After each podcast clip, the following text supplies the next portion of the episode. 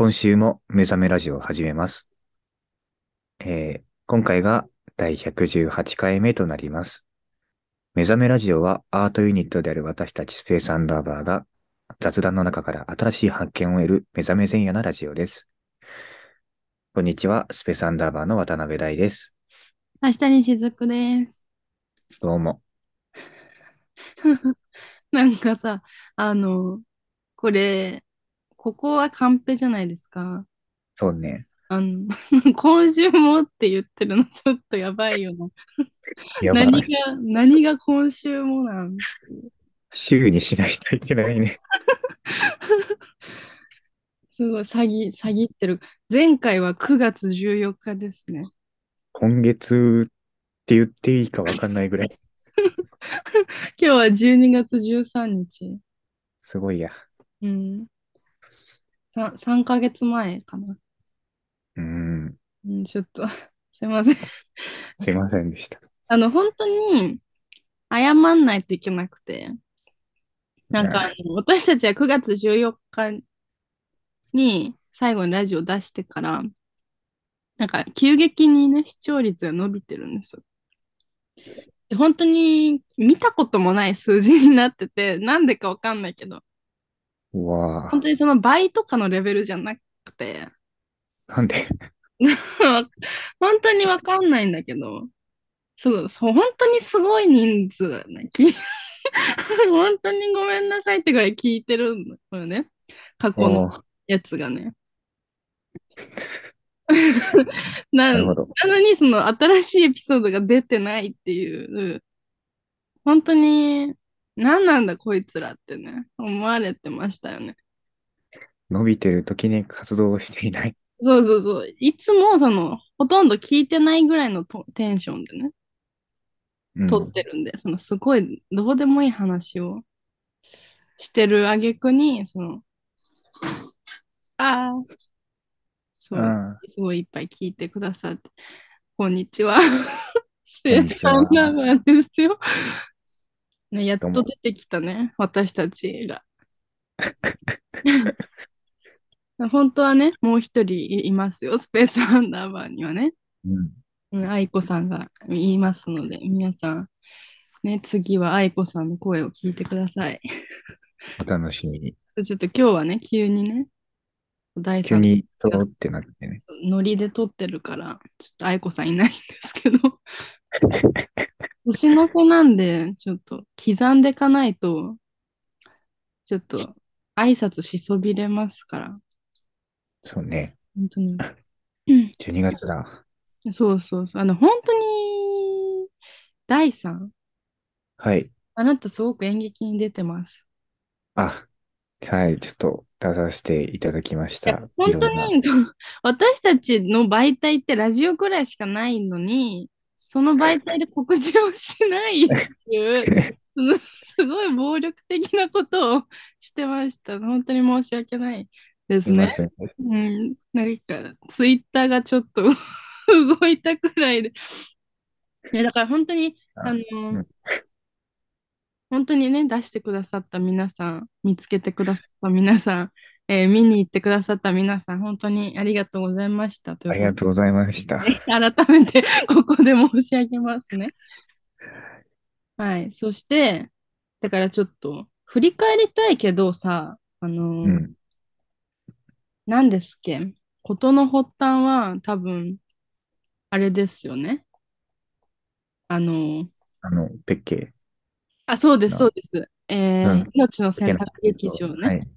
えっと、なんだけど、あの話もしてないのかしら、私たちは。多分してないかもしれない。そこからですね、命の選択劇場さんのペケな人々ね、ポンプラはいコールですか、はい。あれは、えっと、あ9月23から25日ですね。こちらはなんかちょっと振り返りあります？ちょっと話が普通に、あの、す3本出たの？今。3本出うん、た、出た。出てるな、本当に。出てますね。ちょっと、いっぱいうん、ね。福岡ですごく出てますよ、大さん。あの、はい。はい。あの、不けな人々、あの、命の選択劇場、あの、主催のバラゾノさんというか、はいはいいや、まあ、あの、役、役者と、あの、役者、う裏方でやってる時の名前が違うので、あれなんですけど、はい。はい。バラゾノさん、役者で初めて会ったので、はい。あの、ご一緒させていただいたときに、あの、初めて会ったときに、うん役者同士で共演させてもらったので、バラあーゾノさんって呼びます。それはいつですか？それはあの、ナムサンダーっていう、うんあの、テントというか、あの、外に、あの、テントを立てて、箱酒機なのやつ？はいはい、そうです。で、あの、ちょっと出演させていただいたときに、何年の話ですか、それは。何年、結構前、高校生の時だ。大が高校生の時はいつなんだ？えっとね、18歳 ?17 歳 ?18 歳かな ?2、3年前。そ、そんなぐらいかも。うんそんな時、その時に初めてお会いして、はいはい。あのすごく話しかけてくださってた。うん。うん、なんか全然喋んないからあー、話してくださってた。そう。でもうんあれでしょ、あの、初ぐらいのあれでしょ、あの、外で演劇を。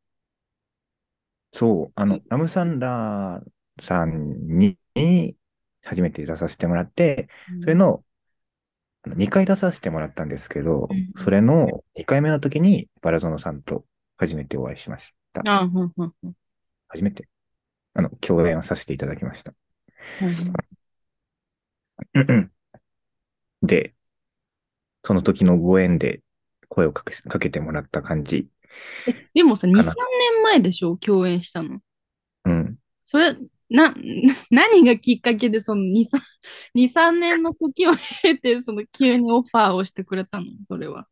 わかんない。な、多分、あの、結構、あの、ペケな人々の、あの、主人公というか、一応主人公っていう感じの、あの、うん役、やらせてもらったんですけど、うんそれが似てたから出かな。た。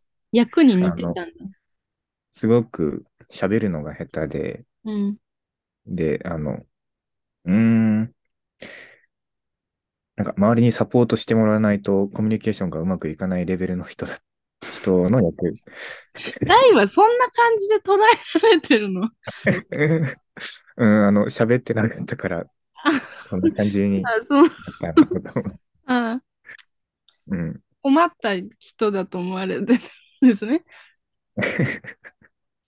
緊張すると全然喋んなくなるからね。うん。緊張しなくても喋んなくなるときあるからね。大君だなって思われたんですね。あの、えっとね、見に来てくださった人とかも結構、あの、いたんですけど、なんか、いつも通りの大君がいたよって いう感想をいただきまして。ああ、もうノーマル、それを演じてる側としてはさ、その、これは普通にじ自分だなと思ってやってたの。それとも、その、一応大と役との線引きはあったの似てる部分はあるけど、うんこんなことはしないっていうのは、一応じゃあ線引きはあったんだね。うん。いやまあ、こんなとことはできないって、逆に、あの、その、あの、させてもらった役の方がすごいなっていうああ尊敬もありつつね。うん。なるほど。なかなか面白い人を演じさせていただきましたね。あ、何ですっけ？アペケ？そうです。はいはい。アペケって呼ばれてる、えっと、映像研の脚本を書いてる男の子、大学生の男の子ですね。はいはいはい。うん。で、その脚本書いてんだね。脚本書いてた。なるほど。うん。で、その、アペケをサポート、いつもサポートしてくれてる幼馴染の林田くんっていううん。男の子がいるけど、はい。その林田くんがすごくいい、いい、それはな、何ですか？その役に対して言ってんのか、その役をやられてた、何ですっけ？山下山下さんのことを言ってるのか、どっちもどう？で 仲良くなりました？うん仲良くなった。うん。実際にその役同士の関係性くらいの仲になりました。うん幼馴染だから、なかなか感じたけど、塗り替えられない。でも、うん、相当仲良くなれたと思うよ。はいはい。うん。でね、はい。そう。あ、うん、そう、な、めっちゃいい。林田くんはすごいいい。あの、脚本見たときに、あ、いい、いい、好きだって思ったから、林田推しなんですね。林田推しでした。はいはい。で、林田くんが、その、一悶着を起こすシーンがあるけど、そこをすごく、あの、ずっと見て、あと、うん、ずっと読んで、あ、いいって思ってました。すごい好かれてる林田くんが。あの、林田くん、林田くんというか、バンキくん以外にも、その、はい結構人数がいた、いた？いや、い、いた方なのかな？あれわかんないな。平均がわかんないや。まあでもその少なくはないの。うん、えっと、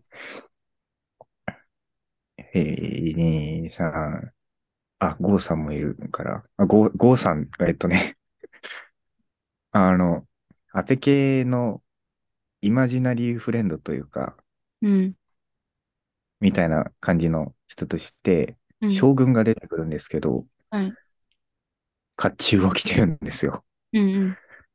あの、それまで、えっと、一人、あの、一人きり、アペケが一人きりになったら、いや、一人きりじゃなくてもたまに出てくるんですけど、うん。あの、脳内の中の将軍とおしゃべりをする時があるんですね。うん。それが、あの、いつもの、あの、うまく喋れてないアペケと、あの、将軍と話してる時のアペケが全然違う喋り方というか、すごく堂々としてるみたいな。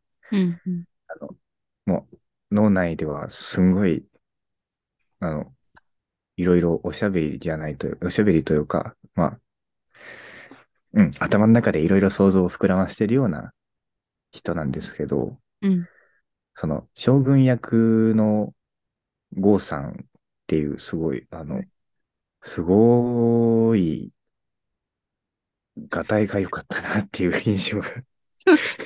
ガタイが良かったってことを言うためのストロークだったの、今まで。いや、いや、郷郷さんのちょっと、あの、特徴というか、あのは、い思った印象でした。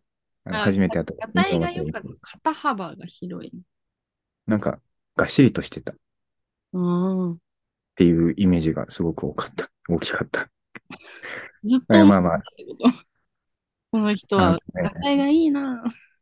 手のひらも大きいよ。ああ。本当にじゃあ、大きい人なんだ。いや大きい人かな。多分、あの、個人的に大きい人だと思ってた。うん大の手もなかなかでかいと私は思うけど、それよりでなんというかね、分厚くて、あの、中身が詰まってる手。手の説明とは思えないね。中身が入っ詰まってない手はないけど、うん。いや、まあ、あるよね。なんか、骨しか入ってないな、この人の手っていう感じのも全然ある。うんうんうん。あ、じゃあ、将軍にぴったりのあれだったんだいや、ほん、な、すごい迫力のある演技をしてくださって、それにつられて、あの、あの、普段の喋れてないアペケと喋れてるアペケっていうのの差がなんとかできたかなっていう、ああ、じゃあ、すごい助けられたわけですね。すごい助けてくださって、ああ、大谷さんですか？大谷剛さんです。はい、大谷剛さん。すごい大先輩じゃない？すごく、はい。あの、すごく、えっと、大学生、大学の話だから、大学生に見える人たちっていうので、若い人たちがいっぱいいたんですけど、いや、まあ、一番若かった部類なんですけど、うん。僕が。若い人たちうん。がいっぱいいて、その中で、郷さんが、あの、世代がすごく離れてたから、あの、やりづらくないかなって。演技するのはどんな感じなんですか？楽しいあ、楽しい、かね。優しい。優しい。優しいんだね。そう。い今までやった人は、とりあえずすごく優しい人たちばっかだった。うんうん。これどう、うんどうしようか。人数がいるけど、一人一人さらっていく。あ、時間なくなっちゃうかな。いまだ全部、まだ2公演。でもさ、3公演しかないから、ちょっと一人一人にお礼を言おう。はい。うんでは、えっと、あの、あ、でも、2回目のあの、そこ、あの、2回目の演劇の時は結構人がいるよ。大丈夫かな？いや、いいです。こう、ちょっとさらっていこう。はい、わかりました。詰め、詰めずに、こう、一人一人に 感謝を込めようね。はい。そうですね。それがいいとスピードでね、思います。スピードでいこうん。う。アヤンヌさんはどうでした？あやぬさん。はい。あやぬさんはね、はいあの、すごく綺麗だったんですけど、そうですね。とてもお綺麗ですね。はい、とてもお綺麗な人でした。なのに、すごく、あの、フランクに話しかけてくれてて、ああ、そうなの。そう、あの、皆さんに、こう、ガンガン話しかけに行ってて、すごい人だって思ってた。あ口はー喋れないのにって思ってた。あー、じゃあこう、扉を開いてくれる人がいっぱいいたわけだね。そう、本当に、あの、ひ引っ張られてたかもしれない。主役、主役級のあれで引っ張られてたのね。うん。でね、あの、ぶ、あの、舞台が始まる、あの、本番、本番始まる前のうん。時にも、客入れが始まってる時に、裏でスパン、スタンバイしてる時にうん、あの、毎公演ごとに、あの、よろしくお願いしますっていう、あの、握手を、あうの、役者さん全員に、裏で待機してる役者さん全員にしていってて、うんうんうん。あの、あれ、こう、ね、あの、本当に、身の、あの、ま、周りの人に、気配りをすごくししてて素敵な人だなって思ってました。ね、あ、ね、そう、みんなが緊張しないようにというか、毎回、あの、気持ちを切り替えるっていうのを作るっていう意味も、あの、過度に緊張しないようにっていう意味も含めて、うん。あの、毎回よろしくお願いしますっていうのをやってるのかなって思って、うん。いい人だって思ってた。所作で学ぶ点が多そうですね。そう。あの、共演しする人でこんなにいい人はいないだろうっていうぐらい いい素敵な人でした。すごい素敵な。いや、まあ、これからこの先もどんどんいっぱい出てくるんですけど、ぐらいの人が、ああ、このレベルの人 が続くよっていう予告ですね。うん。はいはいはい。いや、次、あ次。の、野間さん、はい。あの、ガガラと、そう、ガラパ、はい。あの、あのグローブ、ガラパゴス、ダイナモスっうん。ていう劇団に所属されてる方なんですけど、うん。すごく、あの、演技、あの、練習中、稽古中に、あの、え、演技のつ詰め方がすごく、あの、うん、一個一個丁寧に作っていってる人だなっていううん。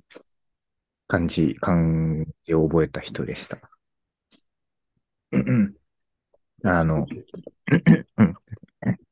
んえ、ね、ちょっと電波が悪いです。あ、すいませんでした。あ、いや、聞こえてます。あ演技を詰めて作あ、ったどうんですね。そう、あの、えっと、これって、あの、これってこういうことですよね？っていう、あの、バラドンさん演出のブラドノさんに、これってこういうことですよね？で、これ、これはこうだから、こう、こういう風なのが出るはずっていうのを作って、あの、毎回全部きちんとやっていって、で、あの、これはこういうことじゃないかもっていうのが来たら、あ、そう、そうなった。ら、ままず、力違うから、まあ、最初から、あの、こう、こう、こう、こう積み上げてっていうのを、すごく、あの、あの、く、くじけずやってるというか、しあの、粛々とやっているというか、なんか、すごい人だって思ってました。ああ、裏取りが濃厚なわけですね。そう。その、役を作り上げていく形がすごく丁寧な人だったっていう印象でした。あんまり見たことがない、そういう人は。なんか、いや、わか、わかんない。その、うん、大が見てなかっただけかもしれないけど、あの、大大に見せてないかっただけかもしれないけど、そういう人は初めて見た。あそんな、すご、すごく緻密でした。緻密な人でした。あ、密度のある演技を目指してるはいようなことが分かりましたね。そして、あれなの？ガラッパ仕込みなのかな、それは。わかんない。どうなんだろうね。えっとね、うん。いや、でも、えっとね、その、後にもまたガラパタと、あの、共演させていただく、いただいた機会が、後にあるんですけど、はい。その人はそういう考え方なのかな？いや、うん、むず、わかんない。でも、その人もすごく演技が上手、あの、じ演技が上手というか、うん。あの、何か、あの、独自の演技メソッド的なものがあるんじゃないかなと思ってました。そういうのは垣間見える方だったわけですね。うん。とにかくうまかった、その人も。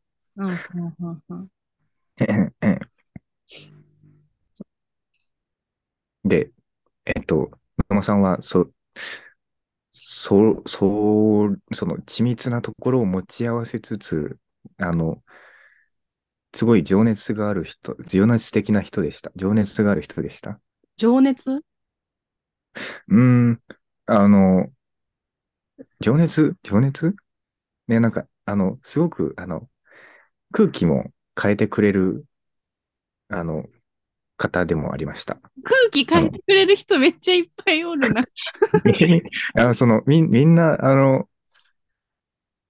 あの、制作、共同制作でね、空気が重くなったりとか、この空気は良くないなっていうのを、うんあの、捉えてくれ、なんか、捉えるのが上手な人はいがいっぱいで、わあ、すごい人たちだって思ってた。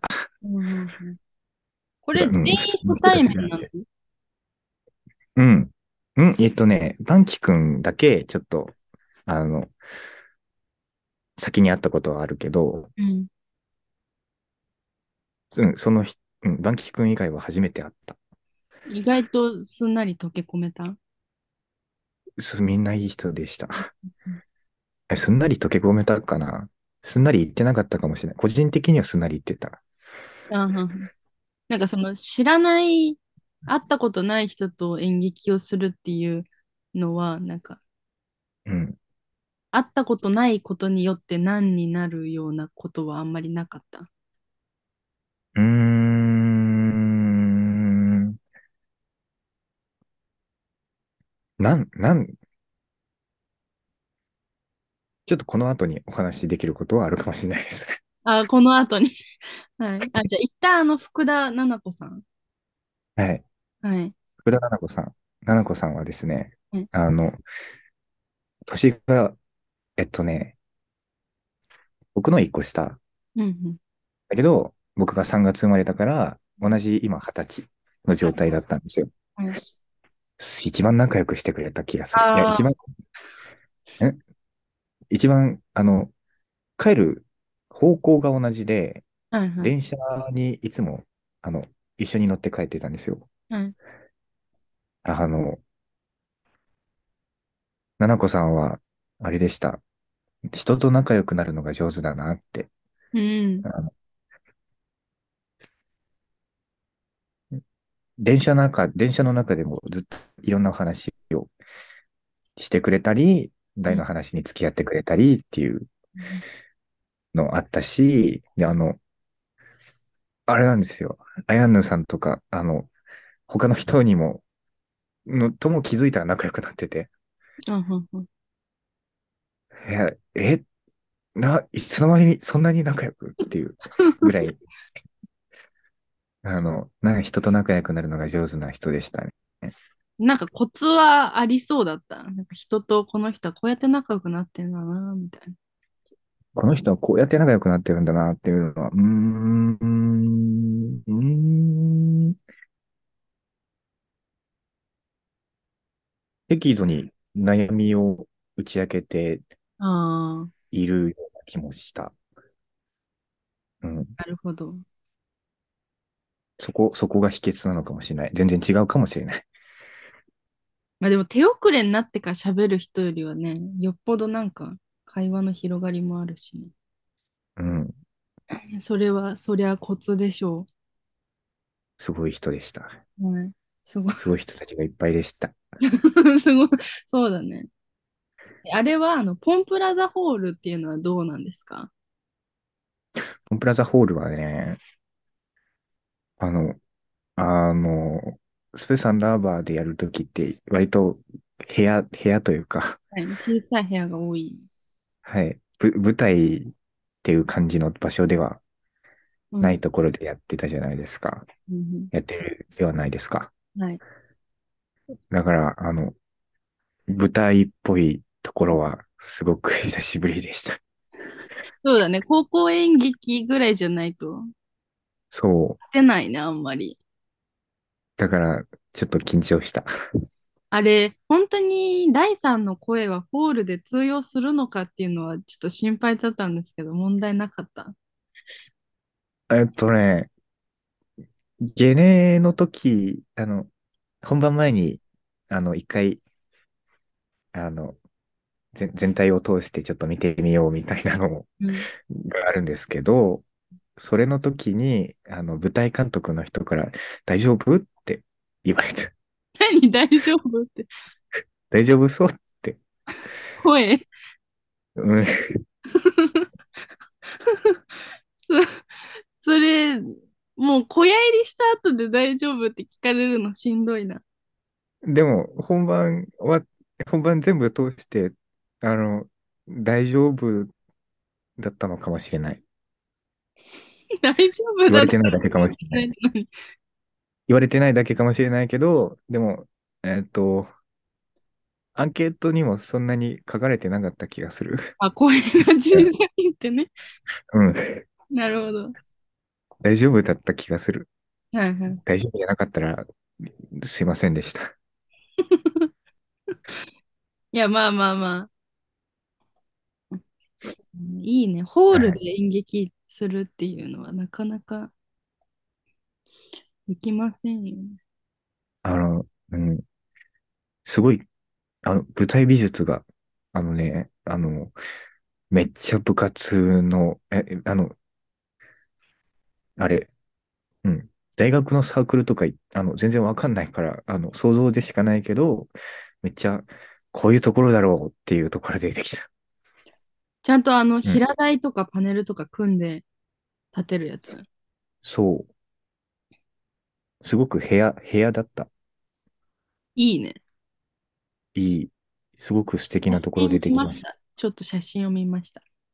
あ、素敵でしたでしょなんか、あれだよね。このアンダーバーはいつもあの抽象舞台っていうか、なんかんうんうん。概念的なものとか、まあ、あっても机とか、ランプとかしかないんですけど、うんうん。実際のものがあるってなんかね、うん。逆にむずそうだなって思ったのか。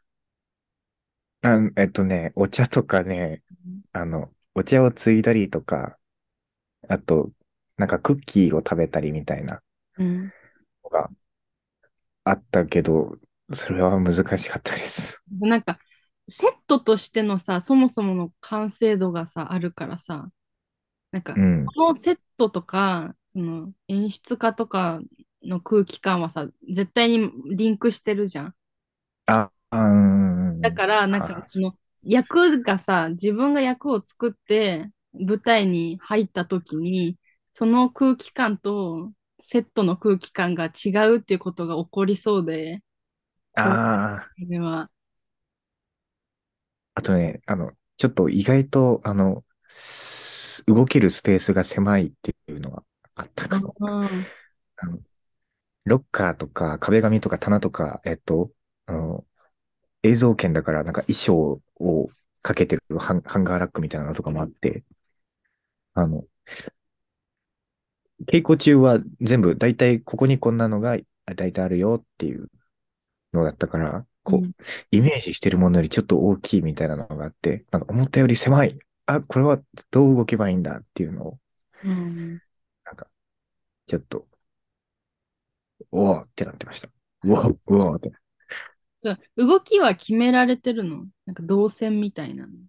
当選は決まってたけど、それの後にちょっと大きい、大きいけどどうしようっていうのは、あの、あの、組み立てられてから、あの、ちょっと見てもらいながら、じゃあこれはこうしようっていうので詰めた感じです。ああ、細かいのはじゃあ台も動いて考えた。あの、ここでくじいて、なここでつまずいて、ここで倒れて、みたいなのは、なんか、あの、動き、動いて、見てもらって、そんな感じでいいんじゃないかなっていう。のをもらってました。なるほど。この命の選択劇場っぽさはな、なん、なんですか？なんか、あんまり隠ぽさ。せないだろうけど、なんか、そこに。なさげだったもの。えっとね、すごくストレートなはお話。うんあの、うーん、うーん、あの、複雑に、あの、気持ちを隠したりとか、あの、これはこういう表現だよっていうのを、ちょっと違う手段で、あの、あの、ストレートじゃない手段で、あの、表現するところは結構、結構、いやまあ、あるじゃん、ある、あるとは思うんですけども、あの、命の選択劇場はすごくストレートに書いて、あの、表現しているようなうん。ものだなと思ってました。うん感情表現がストレートだった。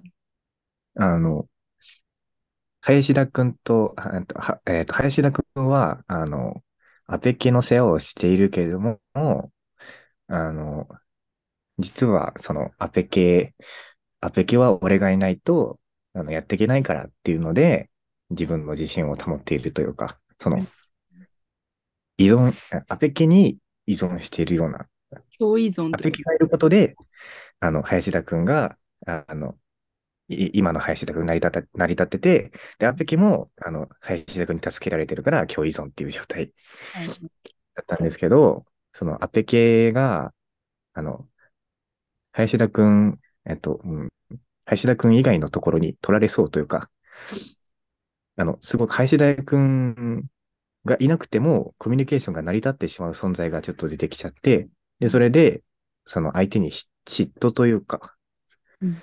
まあ、そういうの、そういう気持ちが生まれてっていうのを、の、その、さっきすごく好きだったって言ってた、あの林田くんの一悶着を起きるシーンは、その、嫉妬をしてるのが、ちょっと溢れ出してきちゃってる状態のシーンだったんですけど、そこそこが命の選択劇場の良さだったんじゃないかなと、個人的に思ってました。なるほど。大が一番グッときた推し林田君のシーンが命の選択劇場っぽさだったわけだね。かもしれない。はいはい。なるほど。うん。あくまで、あの、個人の意見なので、全然違うかもしれない。はい。その時は、バラゾウさんに怒られ、怒られるかもしれない。で、バ ラモノさんから怒られたら、ちょっとまたラジオを怒られました会を やりますね。えー聞いてくれてるかな？どう、どうでしょうね。なんか。だ、誰が聞いてるんだ、一体こんな。ちょっとわかんあない。、えっと、でもね、あの、結構聞いてくださってる方はね、ああの、共演、共演して、させてもらしていただいて、あの、聞いてくれた人もいるかもしれない。で、ちょっと第3の話は、あの、アンダーバーのラジオってなんか、第3あんまり喋らない回っていうのがあって、なんか、第はいるんだけど、第はほぼ喋ってないみたいな回がね、あるんですよね。あります。特にその、直近、直近で上がってるラジオが、その、アンダーバー、第が出てないアンダーバーの公演の ラジオがね、上がってるから、なんか、第うん。話は聞きたくてラジオ開いたのに、大がいないとか、大が喋ってないっていうことがね、多分起こってるだろうなって思ってました。あ、だから、ね。はい本。当に大の話は聞きたい人は、でもなんかこれ、気づいてるかわかんないけど、み皆さん、こう大じゃな、大の話じゃないのが聞きたい人もだけど、あの、うん。題名のこう117とか、これはあ117回ですよっていう意味で、うんで、東京福岡は、これ私たち今、東京と福岡に、大は福岡にいて、私は東京にいるんで、あの2つの地が集まったときは、東京福岡です。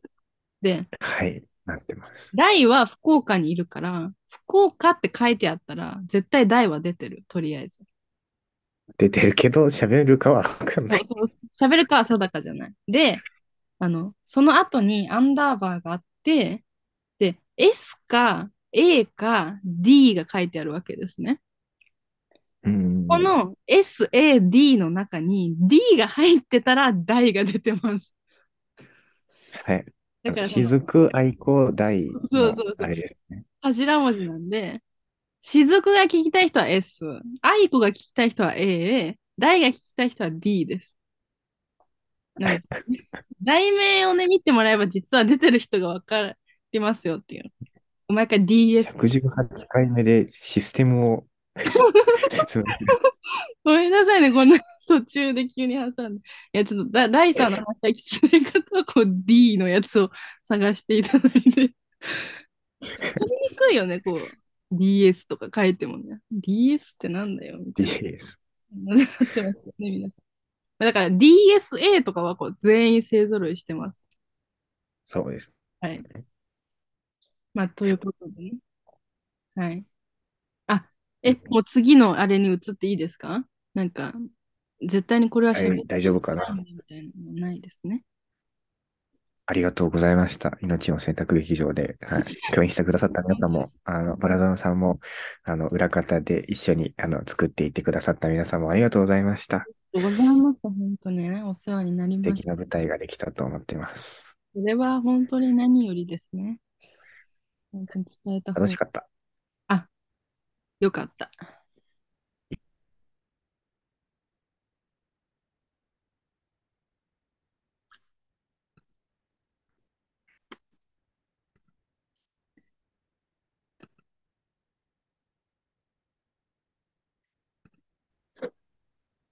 あれ、もしもし悪かったね。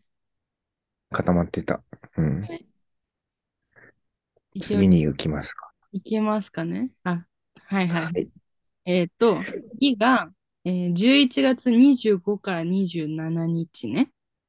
演劇空間はい六角納豆、1回目、そこここに戯れ。はい。はい。楽しかった。さっき聞いたよ、別の舞台で。いや、な楽しかったの。すごく、あすごく楽しかった。よかったです。なんか、えっと、おろ友達がいっぱいできた。あ、お友達がいっぱいできたんですか？そう。あの、ツイッターをまたな、珍しく動かしたんですけど、はいはい。友達がいっぱいできたってはい、ツイッターで言いました。あ、つい書いちゃうくらい友達ができたと。溢れちゃったわけだね。なんか、うん。みんな優しかったです。ああ。優しい人しかいなかった。これ、あの、舞台の概要をちょっと説明していただいてもいいですか？どんな舞台？舞台の概要。うーん、うーん。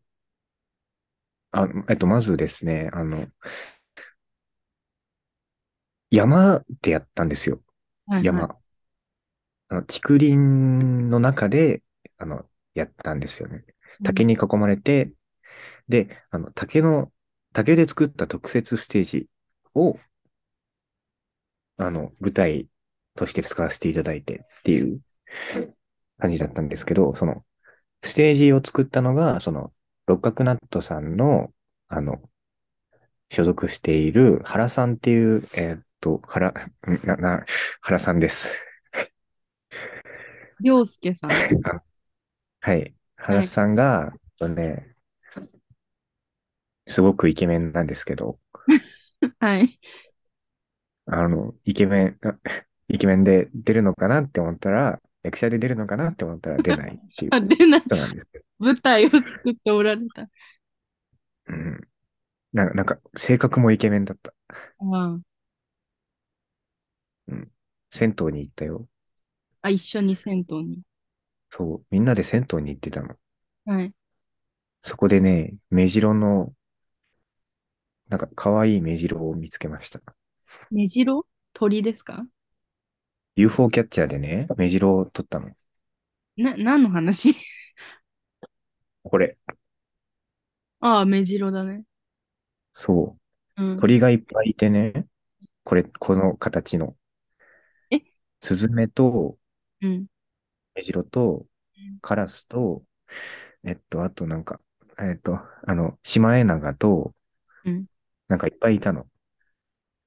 え、それを、銭湯にいるのは、本当のメジロってこと？いや、このメジロ。え、どういうこと？え、その、それ ?UFO キャッチャーで ナイが取ったそれがいっぱいいたの？この形の鳥たちがいっぱいいました。本物のメジロじゃなくて、それがいたのね。うん、それがいたの。うん、そう。で、あの、原さんは、あの、大がこれを取った後、あの、これ取ったのを見て、カラスを取ってくれてた。2回で取ってた。そう。UFO キャッチャー2回でカラス取ってたよ。そのメジロは何回で取ったの？なんか、8回とか9回とか。全然取れてない あれ、すごい、すごい見た目もイケメンで、えー、っと、性格もイケメンで、さらに UFO キャッチャーは2回で取れる人です。この情報いるかな？その、見た目と性格は、その、ね、素晴らしいがいいけど、その UFO キャッチャーの情報欲しい人いる ?UFO キャッチャー取れるってすごいイケメンじゃない？あ、そうなんだ。イケメン。で、しかも、竹の特設ステージを作れるっていうそれはいいね。それはいいけど。カラスの鳥がね、いっぱい取れる方。そう、いるかな本当に。いるいる。そうですか。うん。あと竹ね。竹のステージを。あ、竹のステージ、はい。竹のステージを原さん、原さんが作った、イケメンの原さんが作った竹のステージで、竹に囲まれて、ステージも竹、周りも竹っていう。うん、で、お話にも、あの、竹、竹というか、まあ、あの僕が、えっと、博士っていう役で出させてもらって、はい。博士は植物学者なんですけど、はい。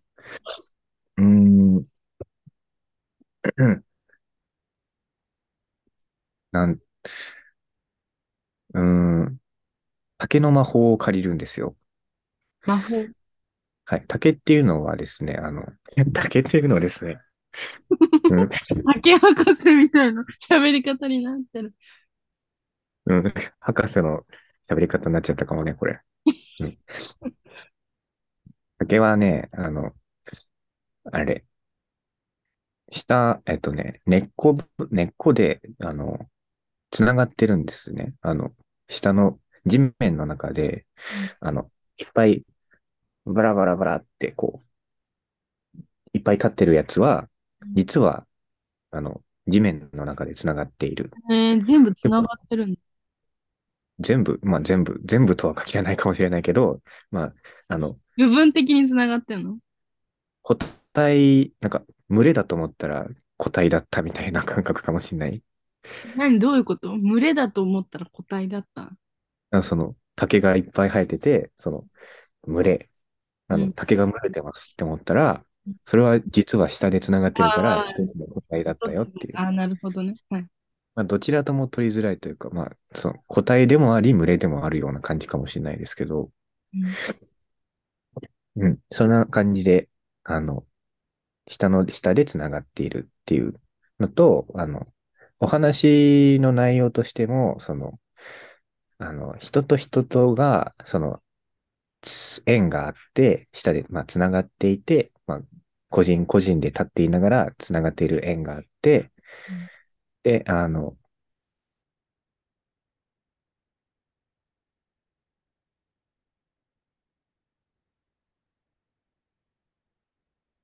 死とは何なのかっていう話でですね。そのこれちょっと説明、なんか、すごくわかりづらい説明をしてる気がした。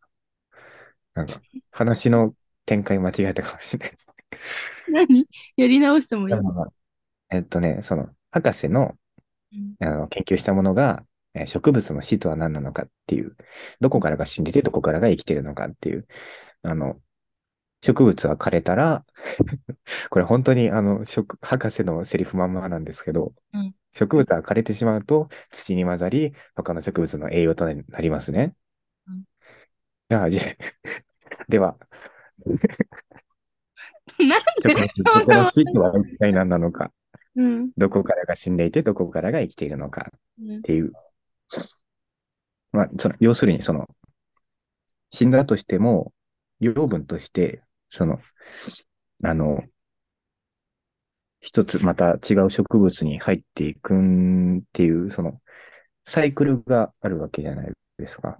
で、まあ、その、そう人間も、その、同じというか、その、死んだとして、たとえ死んだとしても、その人と、その人と縁をつないでた人が、その人にどんな気持ちを向けてたとか、どんな気持ちを持ってたとか、どういう、そんなんか、えっ、と、例えば、あの、うん。まあ気持ちは残るわけじゃないですか。その人、その人を思う気持ちがあって、その人は存在しているっていう。うん。その、その人、えっと、死んじゃった人を思っている、その人は、えっと、その人との歩んできた人生によって形作られていってるっていうことは、その人はまたその人の中で生きているみたいなような状態。あの、植物学と、ま、と同じような、あの、関係性になっているっていうことに関してうん、まあ、その、そういう話、それについてのお話でしたね。はいはいはい。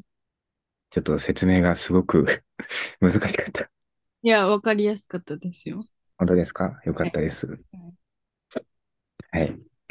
それを滝に囲まれている状態で、その人間と人間関係のつながりうんについても話のお話が、あの、進んでいくっていう、あの、本当に空間として素敵な場ができたんじゃないかと思ってました。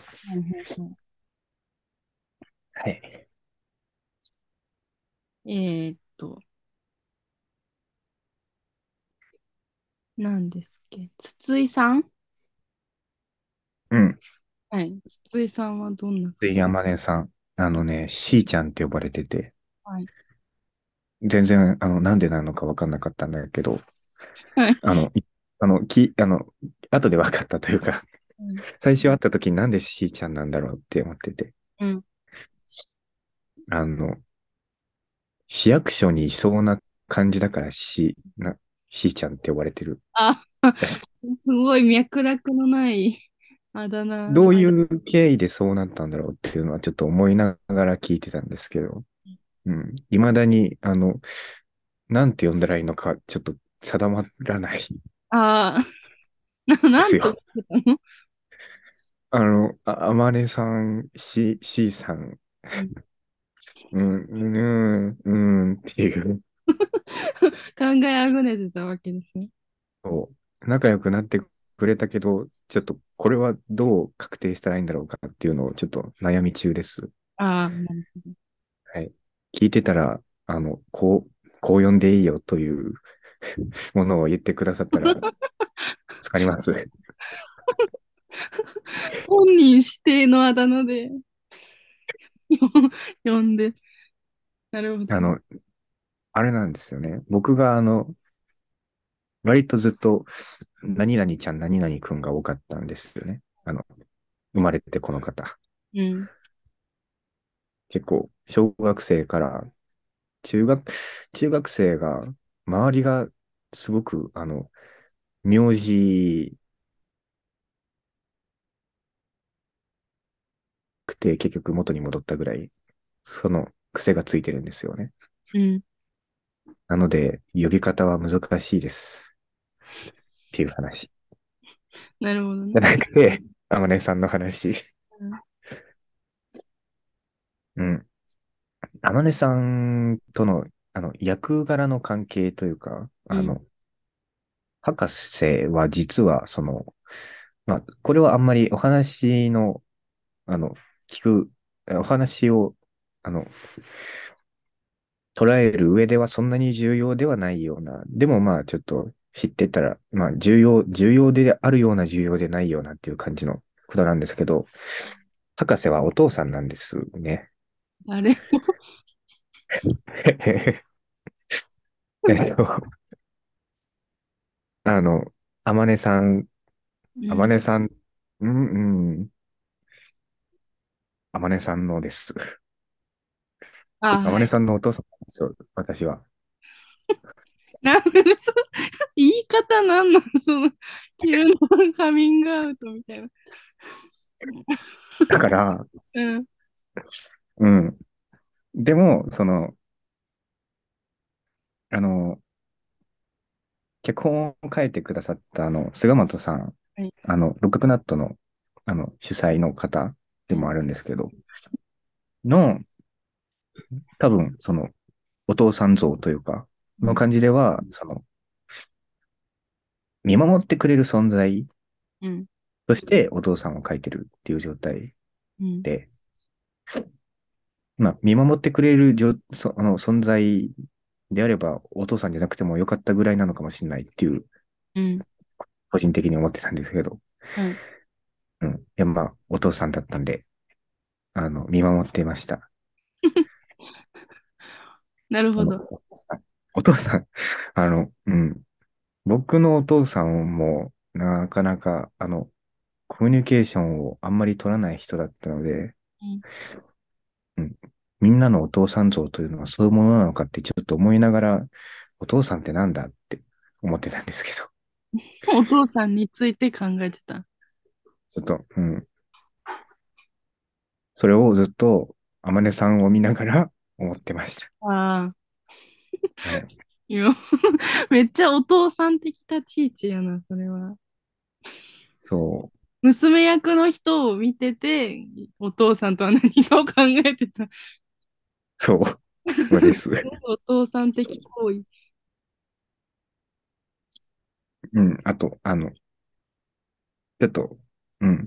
あの、あまねさんの話からちょっと離れるかもしれないけど、その、えっと、あまねさん、えっと、あえっと、かおるこ、えっと、いや、役はかおるこって言うんですね。あの、かおるあまねさんはいで呼びちゃうと、ちょっとややこしくなった気がしたから、ちょっと。はい。で、あの、かおるこには妹がいて、えっと、花子っていううんこう妹がいるんですけど、それを花子役をやったのが、手島萌さん。はいはいはい。また、なんか、すごく、ほが、ほがらかな、活発な人でしたね。あ、手島さんが。はい。手島さん。うんで、その、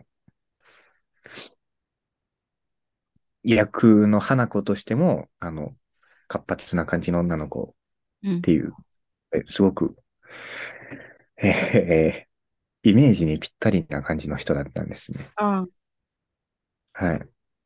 で、これもあれですよね。あなたの娘ですよね。はい、そうです。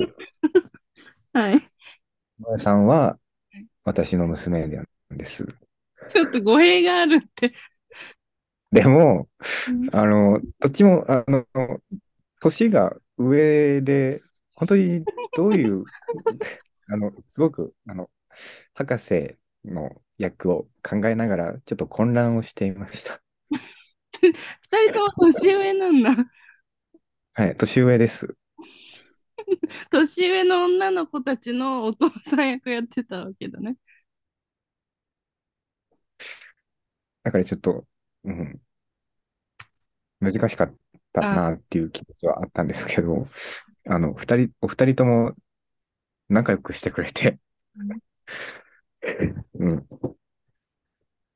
うん。仲良くしてくれてはい、これはお父さん的にはどうなんだろうってはちょっと思ってたんですけど、仲良くなるのがお父さん的にいいのかどうか。その見守る存在としてはどうなのかなっていうあ思いはあったんですけど、その、仲良くしてくれて、あの、すごく、あうん、えーえっと、どう言ったらいいんだろう。こう、うん、うーん、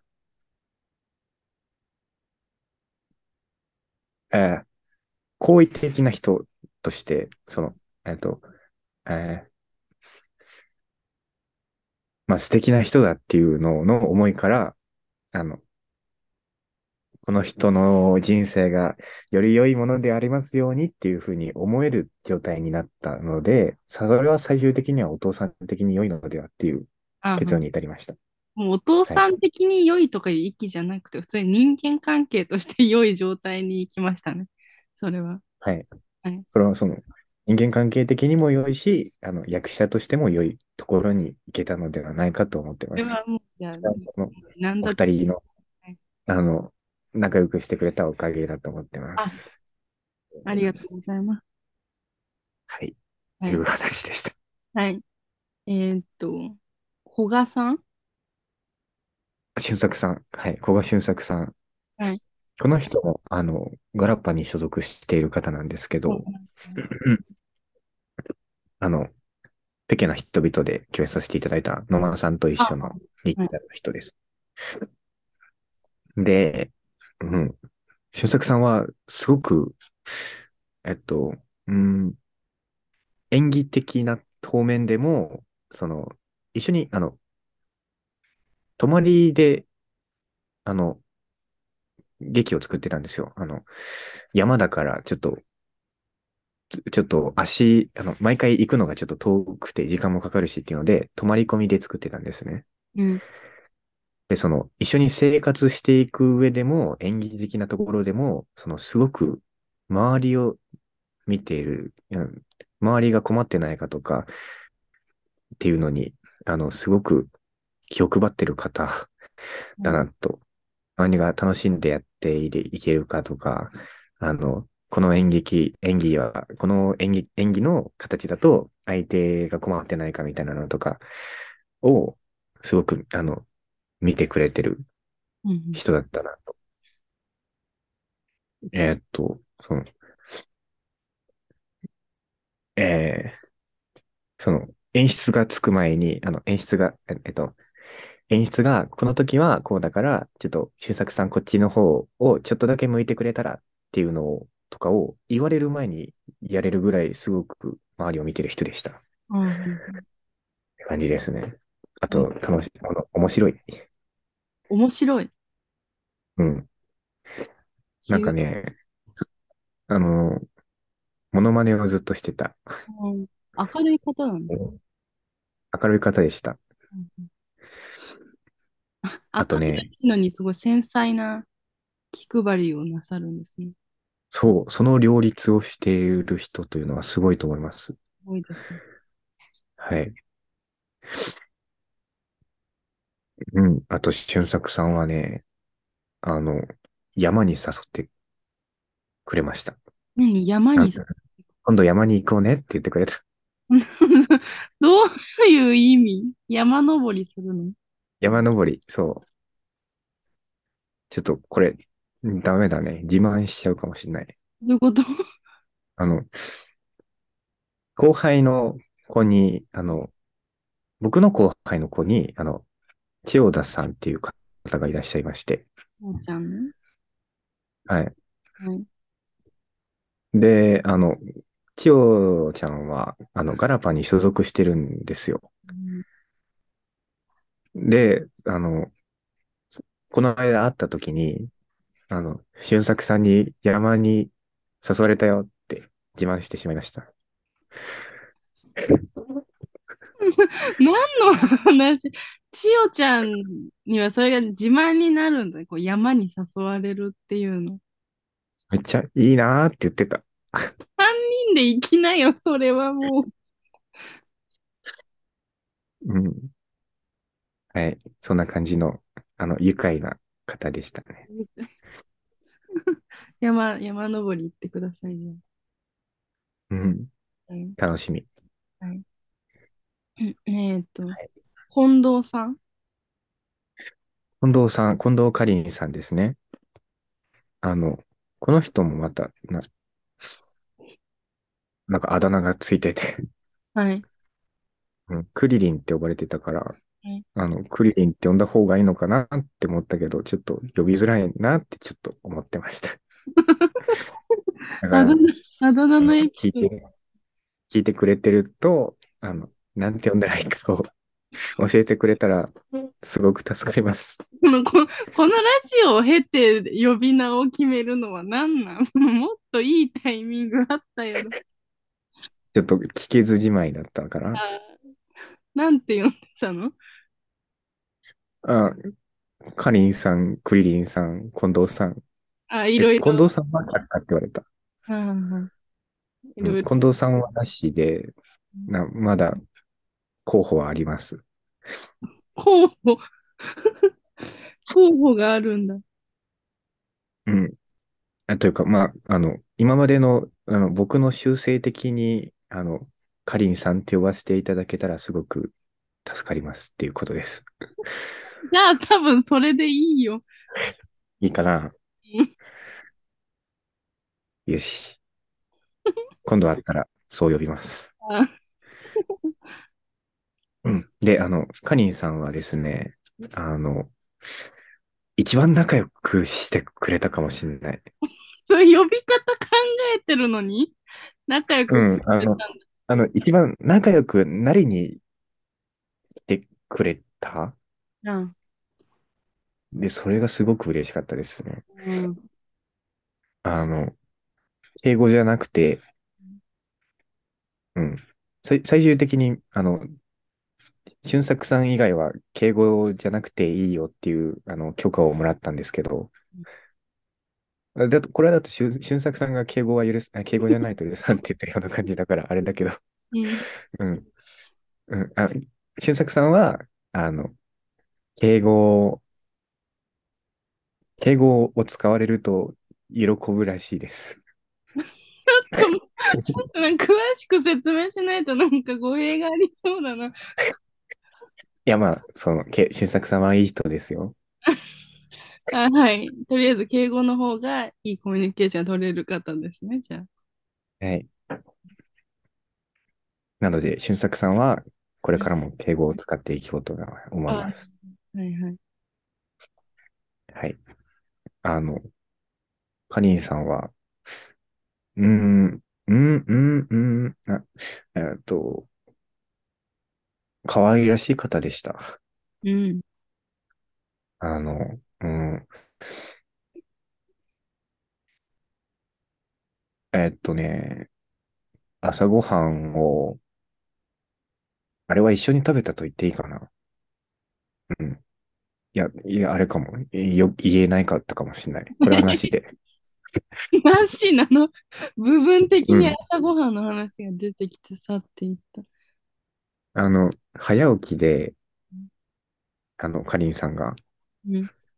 で、かりんさんが、あの、起きて、あの、活動してる音を聞いて、ちょっと僕が目覚めるぐらいの感じだったんですけど、割とみんな、あの、ぐっすり寝てました。うん。ぐっすりで。うん。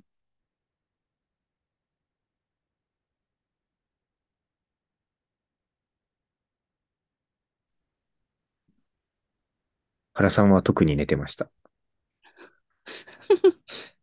そんな告げ口みたいな。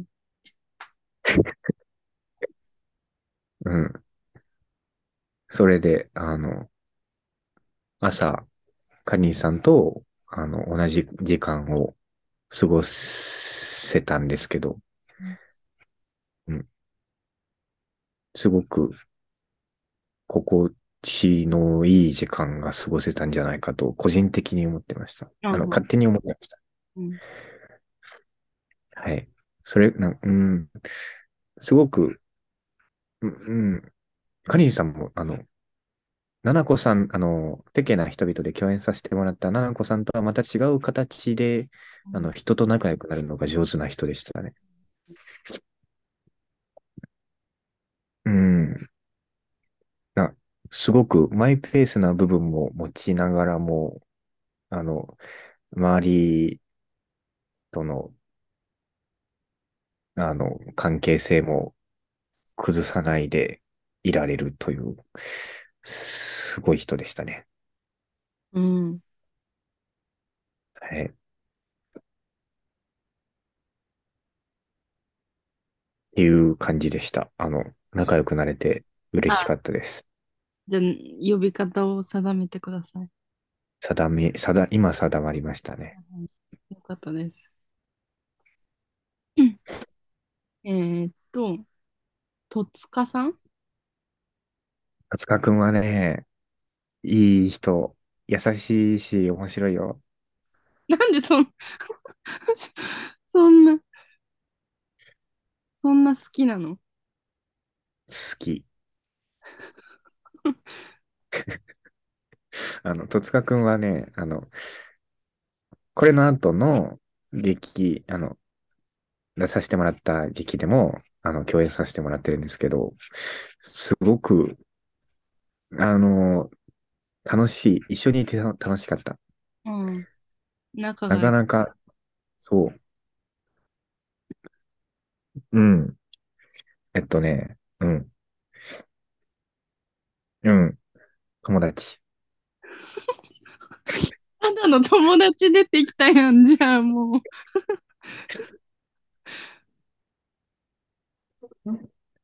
楽しかったです。そんな薄い感じでいいの？二つも一緒に出てるのに。うんとね、まず、え、えっとね、あの、人として素敵ですね。あの、魅力があります。あの、この人をもっと知りたいなという魅力の詰まった人でしたね。確か、なんとなく。確かって、な、確かってなんだ。うん。うーん。なんというか、魅力的でした。よく知れましたか？うーん。戸塚くんはね、早起き。あ、早起きなのこの方も早起きなんですね。早起き、早起き族でした。うん。あとね、あの、トース、いや、焼いたパンにいちごジャムを塗って食べてました。うん、甘党なんですね。朝から甘いものをいける方。いける方だったんだと思います。うんあとね、身長がちょっと高い。何ちょっとって。ちょっと高いよ。どのくらいなんですか？大よりちょっと高い。あ、だ、大は、だ まあ、はい。ちょっと高いくらいですね、じゃあ。ちょっと高いよ。何の情報なのかよくわかんなくなってきた。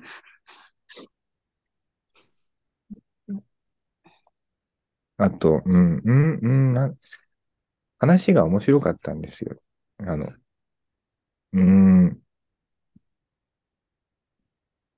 一緒にいて、本当に楽しい時間しかなかったような気がします。うん。うん、本当に友達でした。これからも友達。告白か何かの回みたいになって。な、そういうのじゃないよ。うん。どういう、いい人がいそれは別に大とは関係がない役ですか？うーんとね、役としてはですね、うーん、博士は犬山くん、えっと、戸塚くんが犬山くんっていう役だったんですけど、犬山くんは博士のぬいぐるみらしいですよ。あ、めっちゃ関係あるやんじゃん。そうん、う。毎晩同じ部屋にいて、たまに一緒に眠るという関係性ですね。ああ。仲良しってことですね。あのな役でも仲良しだし、実際も仲良しってこと。そう。でもこれだけ仲良しって言ったけど、実際そう思ってるかなっていう不安がちょっと今出てきたよ。大丈夫だよ。そんな、ここでそんな急に ならなくても多分大丈夫だと思いますよ。本当かな？よかった。えっと、田中さん？ことこさん。ことこさんはね、あの、ことこさんもガラパに所属されてる方なんですけああ、ど、ガラパン、はい。あの、さっきちょっとお話に出させていただいたあの、千代田さんはい。と同期、同あ、じタイミングで入って、え、で、ああれですか？あの、ひよこボックスみたいな？そうで、そうです、そうです。入ってるらしいですよ。多分。確か。ちょっと あやふやになっちゃ何その耳寄りな情報みたいな言い方するの？入ってるらしいですよ。そうですか。で、えっとね、あの、役者志望もしているらしいんですけど、あの、音響がすごく、すごくて。うん、うん。うん？うん？なんか、え、あ、いや、なんか、あんまりふわふわした情報になっちゃったな。うん、えっとね、音響がすごいんですよ。あの、竹、竹林の中で、あの、やってたんですけど、あの、鳥が鳴いてて、うん。あの、それを聞きながら、あの、録音、録音用のマイク持ってきてればよかったな、みたいな言ってて。うんあの、あれですね。あの、音、音コレクションを作ろうとしていらっしゃるみたいです。うんあの、なセミの音、夏はセミの音を取っていたみたいですよ。うんそのぐらい、あの、自分で、あの、音を集めて、あの、あの、あれ、音響に使える音をつく、あの、集めたりとかするぐらいのん人です。初めて見ました。あったよね、部活で、なんか演劇で使えるようなさ、なんか電話の音とかさ、車の走る音とかのみを集めた CD みたいなやつを自作してるってことでしょ？そうそうそうそう。あの、漫画でしか見たことない人でした。それを実際に見れました。あの、映像圏には近づくなっていう漫画があるんですけど、そこの、あれは映像を作ってるんですけど、で、それで、あの、SE を、あの、自分で、あの、散策して集めていってるキャラクターがいるんですけど、その人なのかなって思ってました。うん。その、その類かなって思ってました。その、その類、音うん。集癖のある方。はい。あと、あとは、あの、うん、あー面白い人だった。面白い人がいっぱいいすぎてもう あのね、あれなのよ。あの、おしまいだーっていう。な、なんですか？おしまいだ。なんかちょっと困ったことがあって、あの、よく、よくわかんない、あの、ちょっとこれどうしたらいいんだろうってなったら、おしまいだって、あの、声を上げる人だった。それ、はどういう役割を果たす感じですか？団体の中で。うーん、ね、ちょっとしん、あの、これからどうなっていくんだろうっていう不安のある問題をちょっと和やかにしてくれるという、ああ、大事ではい、す。お手上げだーも言ってました。え？お手上げだーも言ってました。ああ、少しバリエーションがあるんだ、そこに。うん、いろいろあるみたいですよ。ああ、その叫ぶシリーズもちょっと収、収集してるわけだね、じゃあ。個人的に、こっち、こっちもいろんなバリエーションを聞いてみたくなりますね。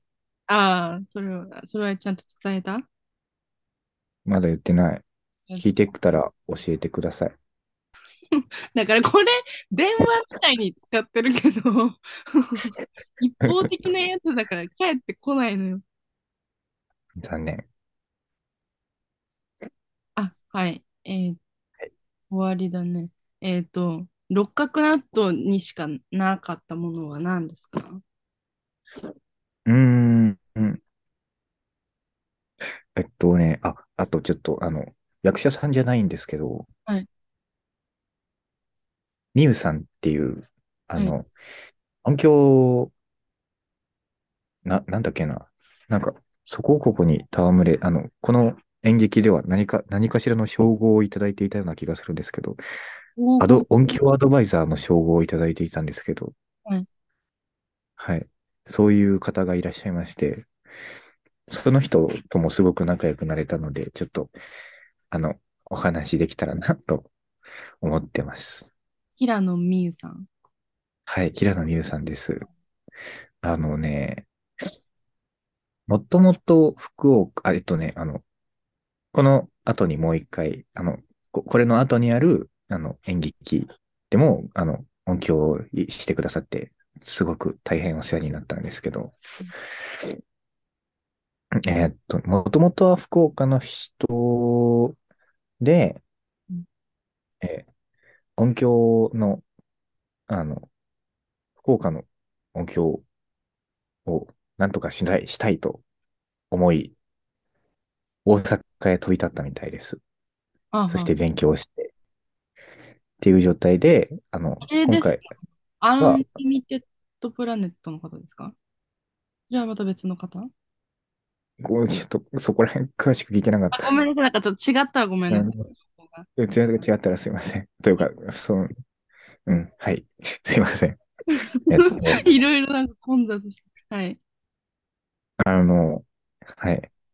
音響への熱もすごい人だなとも思いつつ、というか、あの、すごく、うーん、優しい。優しい。あの、そう。あとね、あ、なんか、なんか違うこと言っちゃった。あすみません。えっと、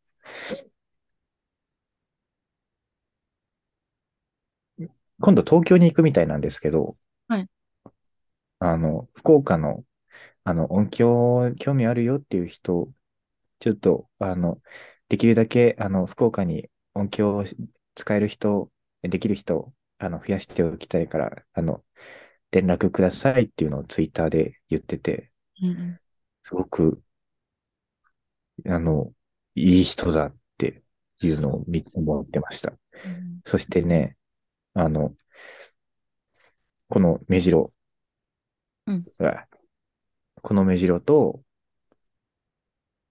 えっと、原さんはカラスを取って、みゆさんはスズメを取ってます。ああ、その兄弟の鳥たち。はい。三兄弟になってます。うんまあ、種類違うから兄弟じゃないけど。うん。あと、うん。すごく頑張り屋さんですね。うんどういう評価かよくわかんないね。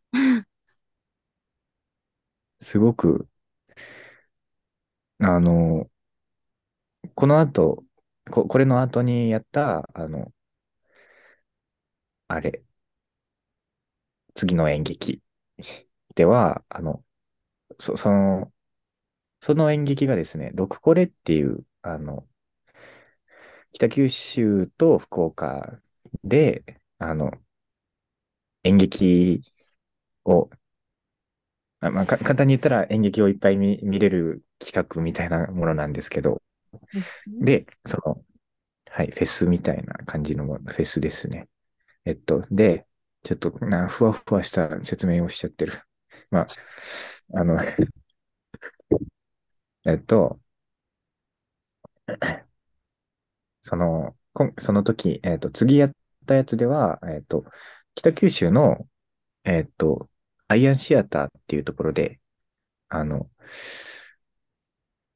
えっと、5日間かな ?5 日間で、本当に、あの、いろんな団体が、あの、そのアイアンシアターっていうところで、あの、ホールだけじゃなくて、あの、屋上とか、2階の多目的ホールとか、なんかいろんなところを使って、あの、演劇をうんしてっていう。で、お客さんはそれを順々に見れるっていう、あの、あの、形のものだったんですけど、で、ひみゆさんは、そこで、あの、本当にいろんなところの団体さんの音響をしてて、すごく、あの、疲れたって言いながら頑張ってて、すな、うーん、な、な、なん、あの、がん、頑張ってて、素敵です。頑張りましたね。っていう。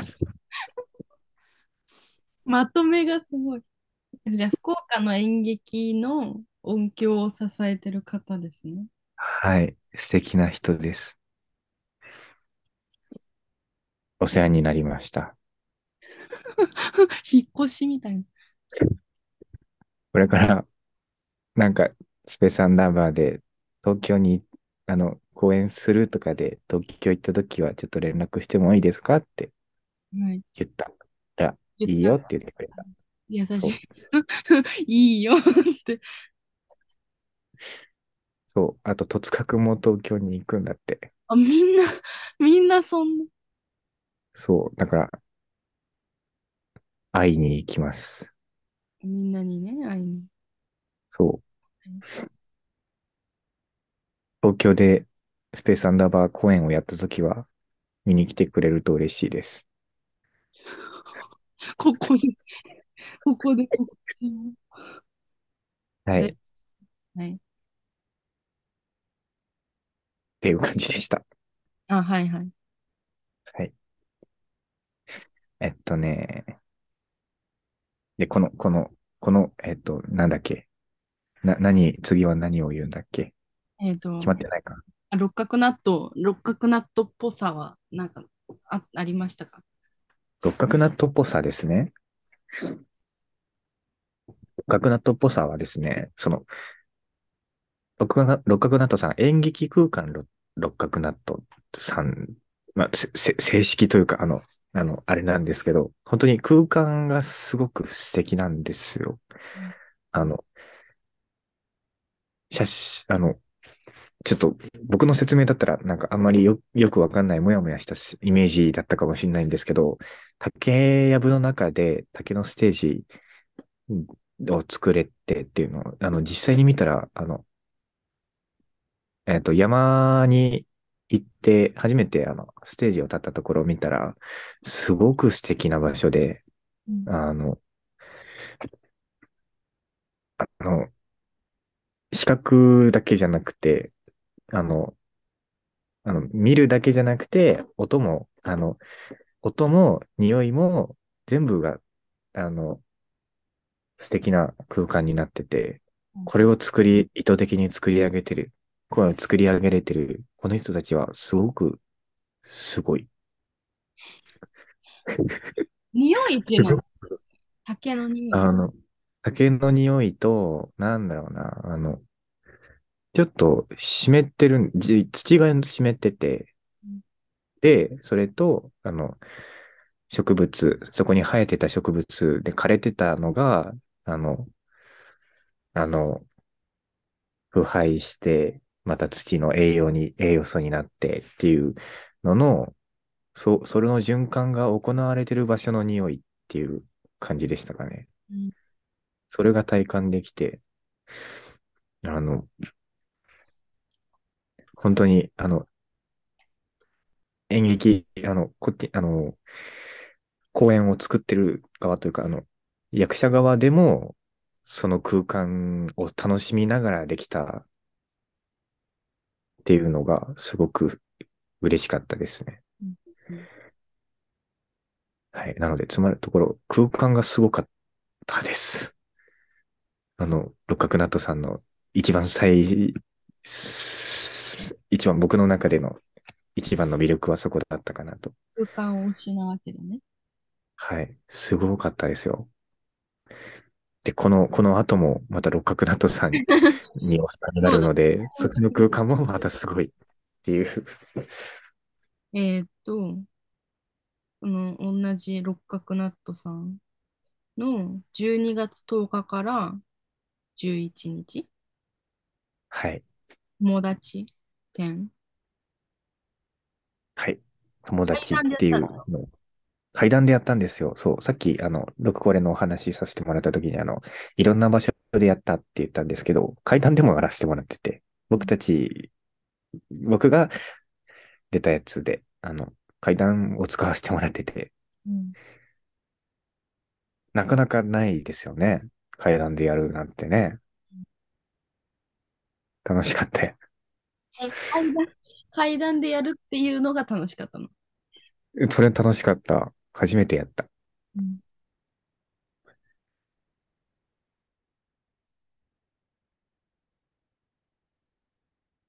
お客さん、あんなに入れるんだって思った。お客さんはどうやって入るの？えっとね、うーん、階段が、あの、こう、く、くの字というか、あの、1階分上がる場所、うん。1階から2階に上がる場所でやったんだけど、あの、あれよ、こう、1階から、あの、1.5階みたいなところの場所に行って、さらにあの2階に続くみたいな、あの、1階曲が、曲がると感じの形の階段なんですけど、えっと、1階から1.5階に行くまでのところを、まあ大体そこら辺で、あの役者が動いてるっていう感じ。たまにちょっとそこ以外も行くけどっていう感じの。うん。で、えっと、お客さんが、あの、1階の、え、お踊り場ってどこ？踊り場踊り場ってもしかして、あの、1.5階って言ったところ？かなそうかもしれない。あ、踊り場か。じゃあ、下のなんだろうな。あの、階段、階段にささ差し掛かる直前の空間にお客さんがいて、で、さらに、あのお客さんがいはい、そこにお客さんがいて、で、さらに、えっと、踊り場から2階に上がるまでの階段にも、あの、2段飛ばしずつでお客さんがポンポンポンって立立ちながら見てるっていう状態。うん。はい。難しい構造だね。はい。あの、だから、結構、あの、上で、階段のところで見てる人と、下で、下から見てるお客さんだと、いろいろまた目線が違って、そこも、あの、どっちも楽しめたものじゃないかなと思ってます。何回見てもいい感じのあれだったわけだね。うんはい。複数見ても面白いものだったと思います。はいはいはい。はい。これはどういうお話ですか？えーっとね、戸塚くんとやったんですけど、あれだね、大の友達ね。友達、はい友達の人と友達をやったんであ、すよ。友達役だったわけだね。はい。あの、うーん、どういうや演劇だったえっとですね、僕がですね、ずっと着ぐるみを着てるんです。うん。あの、うさぎの着ぐるみ、ピンクのうさぎの着ぐるみ。うん。それをずーっと着てて、あの、始まってすぐのところで、ちょっと、あの、あれを決め、あの、あれを脱ぐ、あの、頭を脱いで、そこから あの、話がスタートみたいな感じのがあったんですけど、だから、ずっと胴体がウサギのまんまやってて、うん。それがだいぶもうインパクトがすごいんですけど、話の内容的にはそれを、それがメインではなくてですね、えーっと、うーん、内容的に言ったらですね、うん、丸、えっとですね、途中、劇の途中でそれぞれにあだ名をつけるんで、その名前でちょっと呼ぶんですけど、えっと、着ぐるみを着てた僕の役が、えっと、田中っていうあだ名をつけられて、で、えっと、戸塚くんの方が、佐藤っていう、あの、仮な、仮、仮の、仮の名前をうん。つけられるんですね。なので、あの、佐藤と田中でやってたんですけど、やらせてもらってるんですけども、えーっとね、佐藤と田中の関係性が、えーっと、これなんかまた、え、大丈夫かな？な、すごく長、長い説明になってない？大丈夫よ。大丈夫？よかった。えっとね、え、役者は何人ですか？二人。あ、二人だけしか出ないです。戸塚くんと二人でやってた。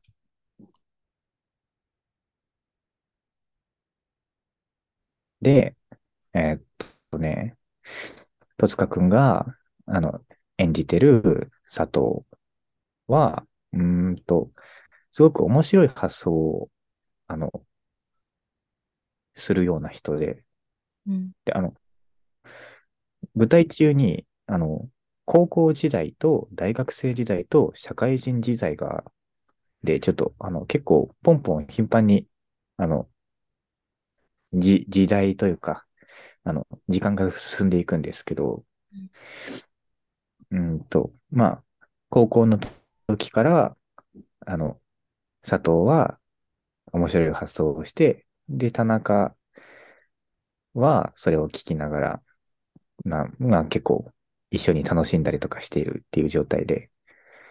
でまた、これも、あの、ペケな人々とはまた違った、あの、今日依存とまではいかないような感じだけど、でも、あの、二人はちょっとお互い支え合ってるっていう状態なんですけど、あの、佐藤は田中に聞かせて、あの、聞聞かせ、あの、面白い発想、佐藤、田中がいるから、えっと、面白い発想をする。あの、どんどん沸かし、湧いて、で、それを佐藤に、佐藤じゃない、田中に、あの、伝えるっていう。ちょっと、あの、難しいですね。あの、はい。えーっとで、で、田中の方は、あの、佐藤の話を聞いて、えっと、佐藤、佐藤が、えっと、ちょっと待って難しいよ、これ。落ち着いて説明してください。落ち着きます。はい。うーんとね。だから、あの、田中、僕がやる田中の方は、あの、うーん、落ち着いてるとも言えるし、あんまり、その、何かに、物事に対して、こう、やるぞっていう、もう、あの、エンジンがないような状態とも言えるうんんですねうん。で、うーん、佐藤の方は、あの、いっぱい思いつくけど、その、それをずっとやってて、やってると、その、なんというか、これ、あ、うん、うん、うん、うん。えーえーな、なんて言ったらいいのまあ、そう。まあ、まあ、うん。あれなんですよ。田中の存在がいるからこそ、その面白い発想ができるという状態なんですね。あ、いや、いや、違うな。違うな。その、田中がいい、うん、その、田中、まあ、お互い、ちょっと、すごいすっ飛ばしちゃうかもしれないけど、お互いがお互いを必要としている状態なんですよ。あ、はい。はい。そ。れ、ここに、ここにどん、どんだけちょっと時間かけてるんだっていう感じになっちゃったから、ちょっと、あれです。はい。はい。で、その、うん。ちょっと、あれ、あれ？これは、あれかな？あの、あれです。人間、えっと、えっと、関係性についてのお話ですね。あ、関係性についての話なんですね。え友達だから？友達です。友達の関係性についての話。うーん。あの、これがですね、あの、演出と脚本家が違うんですよ。はいはい。なので、あの、菅本さんっていう、あの、六角納豆の主催の方の菅本さんが書いたものを書いて、で、それを、あの、葵くんっていう演出家の方が、はい。あの演出をしてくださった方がついていまして、うんその、お互いの、あの、読み解いたもの、あの、読み解いたものを、あの、すり合わせていってるような状態うんの作品になってまして、うんあれ？何を言いたかったんだ？ちょっと、また落ち着いてないみたい。ちょっと落ち着きます。ふう。あ、でも関係性についての話を、脚本うん。と演出の二人の関係性というか、その関係性を用いてすり合わせて演劇にしてるって。その、うん。ど、どっちもの、あの、友達っていう関係性についての感覚が混ざり合ってるような感じのものですかもね、しんないですね。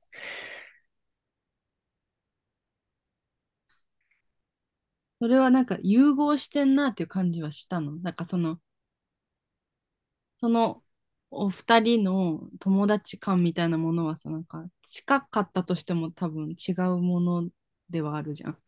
うん。そ、そこをなんかすり合わせるって多分大変な作業だけど、なんかうん。うまく混ざってるなって感じだったの。作ってる時は。うーん。うん。うん。混ざってた気がする。しさも伴ってたりはしない。すごく難しかったと思います。あ、難しかったんだね。はい。はい。あの、脚本が結構、あの、なかなか見ないと書きもあって、うん。あの、脚本に。うん。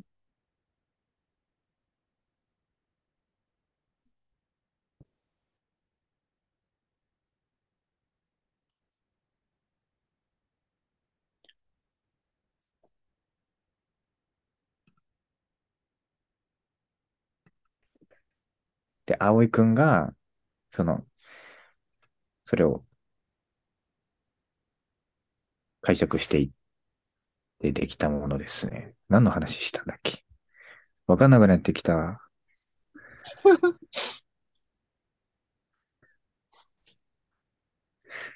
まあでもな、な、なんとなくはわかりました。はい。わかりました？今のでわかった？え、でもなんかその、脚本を私は書うん。くから、なんかその、うん。演出をなんか誰かに任せるっていうのは、うん。相当な覚悟がいりませんか？世の、世の脚本家の方々。わかんないけど、なんかその、うん。なんかたやすくけな演出を任されてるのだとしたら、すごい信頼だなと思うし、うん。うん。それなりの覚悟があったのだとしたら、やっぱりなんかその友達というかその誰かと誰かの関係性をなんか検証するにあたっての覚悟がなんかこの短い題の話でも見えますね。いろいろ汲み取ってくれたみたいでした。わかりませんけどね。もう今ちょっと題と私の話なんでちょっとよくわかんない。あの、うん。はい言葉にするというのは難しいですね。今までのものもちゃんと言葉に出てきできていたか、ちょっと怪しいものになってきた気がしました。大丈夫です。大丈夫です、それは。はい。はい。はい。えっとですね。人数がさ、少ないじゃん。その、一個前の六角ナットのやつは、ちょっと人数が多かったけど、はい。うん。こっちは人数が、その、全体、だから裏方の方も通して、ちょっと少なめじゃん。さっきのよりは。うん。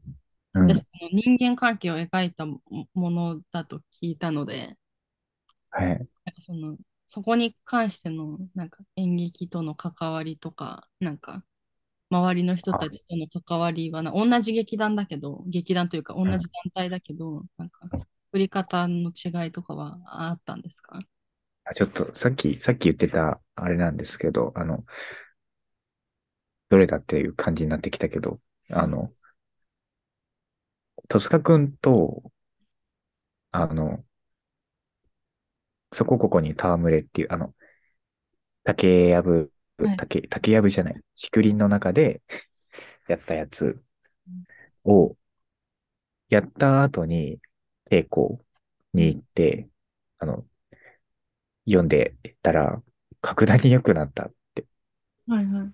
言われて、あの、これはやっぱり仲良くなれているという証明だなとうん。思っていました。うん。戸塚くんとは友達です、やっぱり。あ、はんは信を持ってます。あ、だからしたその。会話量とか、その演劇のな中での話の咀嚼量とかじゃなくて、普通に役者としての代と戸塚さんの関係性がちゃんと舞台の中に還元されるされてました。になってたってことですね。そうです。それが大が感じれてるのはとても良いですね。はい。いいことです。ことですね。これは短かったの？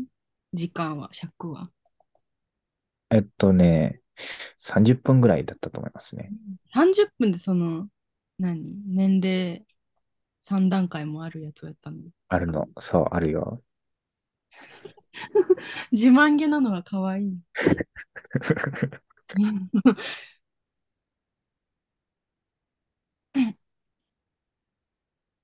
葵くんについての話をしましょうか。演出家の方ですか？そう葵くんとも仲良くなれたの。はいはい。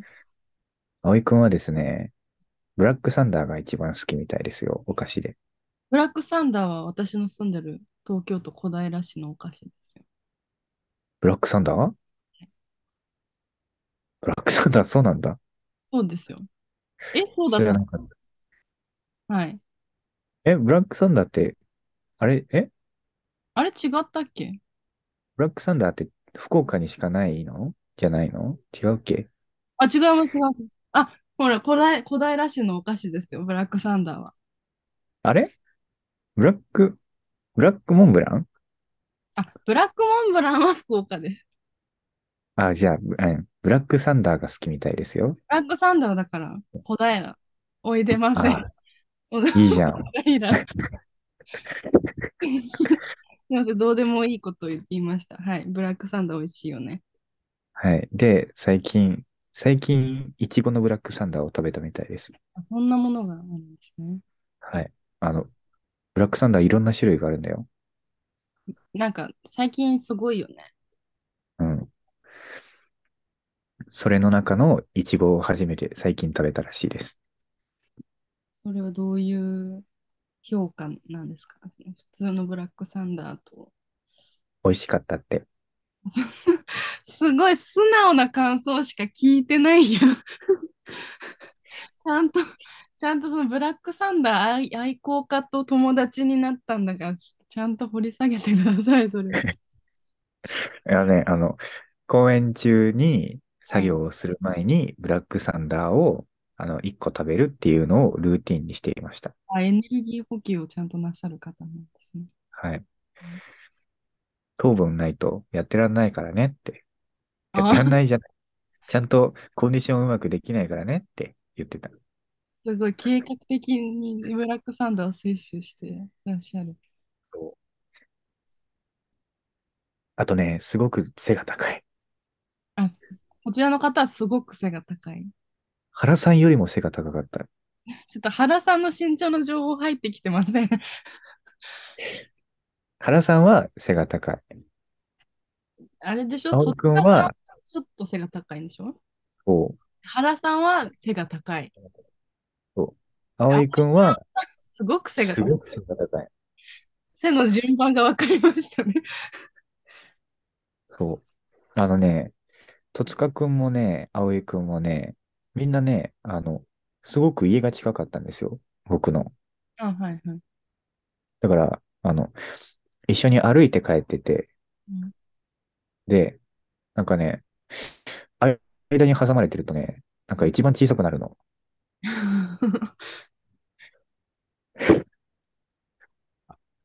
こんな自分小さいっけって思いながら帰ってた。圧迫されてたんだ。いや、でもね、うん。背が高い人に包まれてたら安心感がありますね。あ、安心感なら別に大丈夫だね。うん。だけど、自分の身長に疑問を持ちながら帰ってた。こんなちっちゃかったっけ？うん。それを感じさせるほどにすごく身長が高かったですね。全体的に台より高いから、そりゃ、え？ってなるね。そう。なんかね、あの、電車の扉に頭ぶつけてたもん。電車のと、ああ、えー、すごいね。それは確かに背が高いかも。でしょ？自販機とかも全然、あれなんじゃない？身長より低いんじゃない？ひー。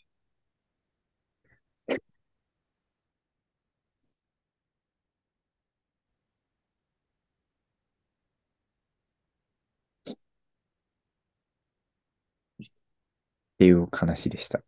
はい。葵さんね。あ、えっとね、葵さん、葵くん、葵くんだよ。私が葵さんって言うとちょっとおかしいじゃん。葵くん呼び推奨らしいですよ。あそうお会いしてないので推奨も何もないのよ。なんかジャニーズ形式みたいです。あ、そう、そう。どれだけ年上だったとしても、推奨なくん呼び。うん。なるほど。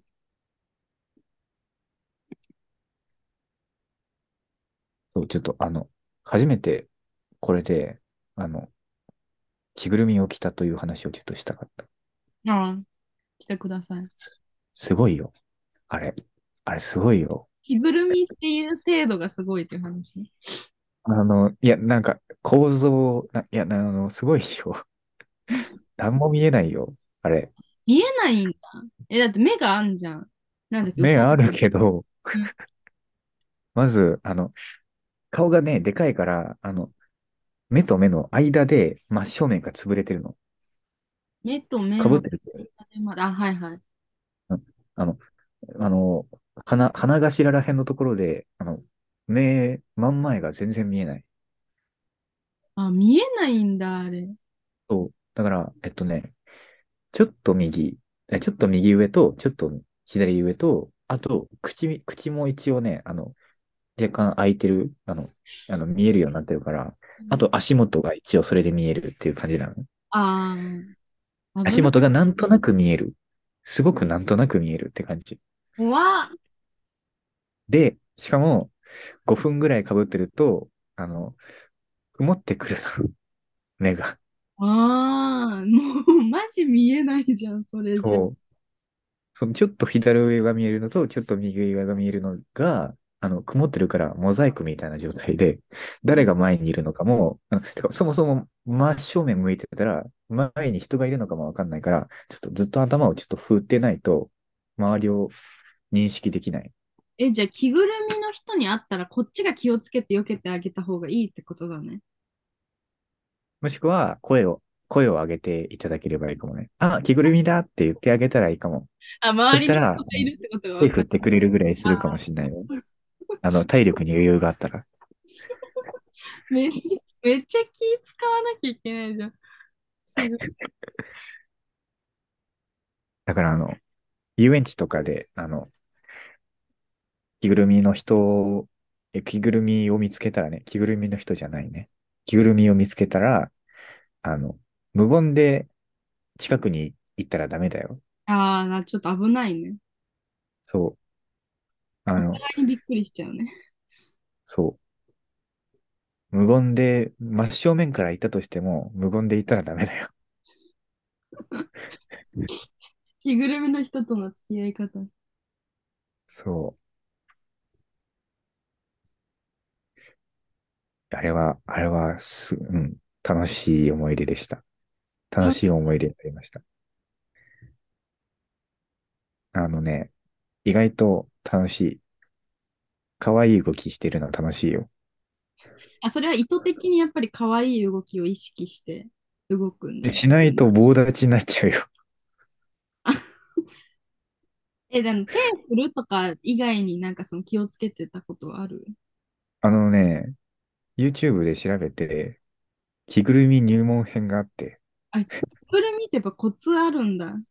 あのね、周りにお客さんがいなくて、周りにお友達がいなくても、あの、ずっと動いてないとダメって言われた。ね、割とちょっとスパルタな、あれなんだ、ね、あの、本当にね、着ぐるみが棒立ちしてるとね、あの、葵くんも言ってたんだけど、怖いって言ってた。そうなんだ。うん。だから、え、だから動きが、動き出したら、全然めちゃめちゃ可愛いって言ってたから、とにかく動いてないと、ちょっと異質なものになっちゃうみたいですね。たまにあるもんね、なんかホラー映画とかでさ、なんか、うんうんうん。可愛い動きしてたと思ったら怖いみたいな、そのギャップで見せるホラーとかもさ、そうそうそう。急に止まるもんね、あれもね。そう。怖いんだね。そういうね、そういうイメージをつけないために、とにかく動いてた方がいいよって言われた。私、着ぐるみ動いてても近づけない。ああそういう人と、あの、近づいて、こっち見てるけど近づいてこない人には、ちょっとこっちも、あの、様子を見つつ、ちょいちょいって近づいていくらしいです。怖いよ。それが入門編。入門編に書いてあったの。様子を見てる人との。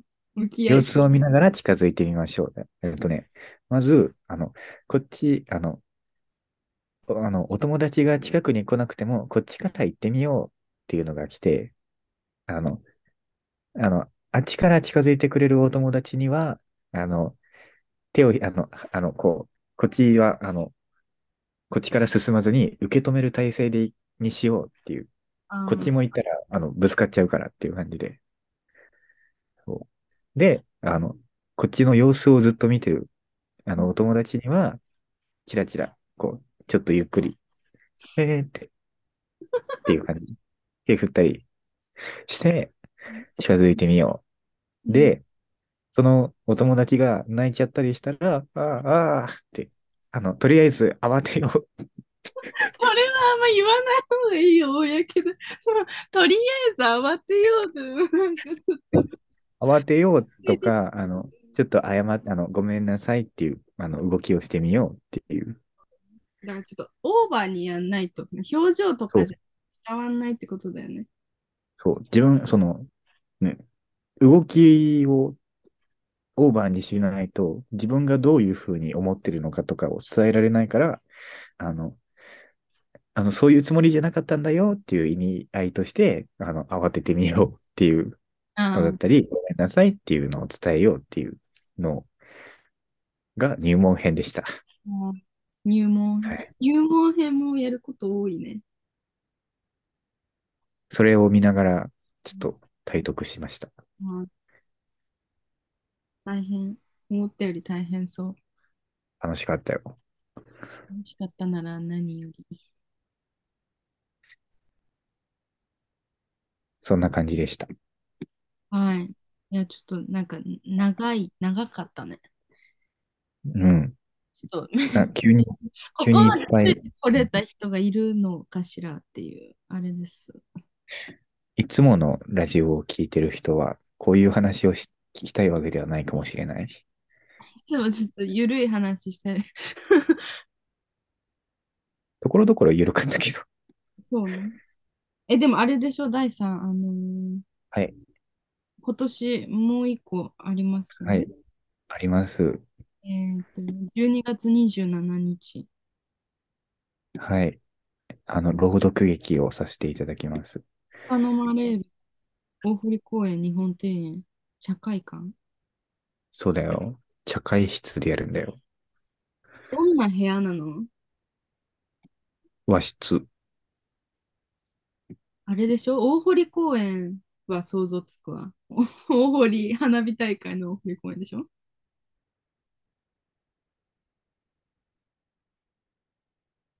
ことないの。え？まだね、あの、練習が始まってないの。始まってない。そう。な？んか27ね、顔は、あ、朗読顔合わせもしてないの。本当に？してないの。でもこれ、あれですね、すごい。お世話になってる方々がそう。いっぱいですね。いるから、うん。知ってる人はいるけど、あの、まだ全、全体で会ったことがない。からうん、頑張ります。朗朗読劇ってね、それもまた新しいね。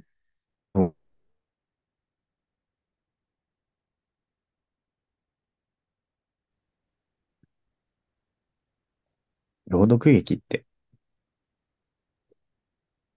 難しそう。まだ、まだ始まってない人の感想すぎる。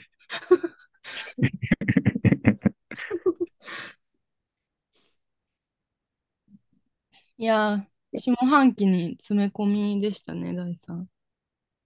ね、びっくり。うんいや、本当に行きたかったですね。一個も行けなかった。ありがとうございます。あもう、もう、もう、もう、もう、もう。へへ。何？どういうこと？うん。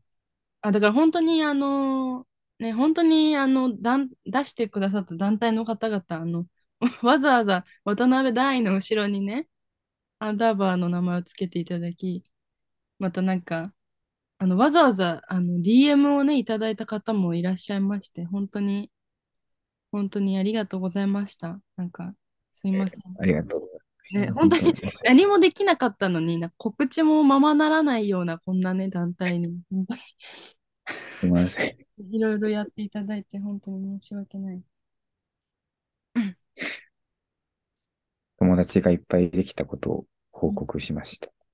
はい。いい人いっぱい。本当に。どうしようかな。はい。なんか、第3可愛がってください、皆さん。だよ。すごく、すごく、すごい、なんか本当にね、可愛がってもらいました。唐突にいろんな人が可愛がってもらう。そう。びっくり。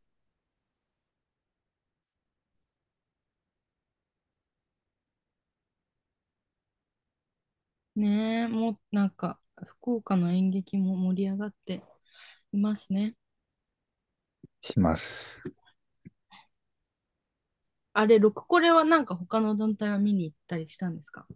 見た、何を？あ、ね、あの、その、2回目のあの、竹竹林の中でやったあの、そこ交互に戯れで、あの、共演させてもらったあの、俊作さんも違う団体のところで出てて、はいはい。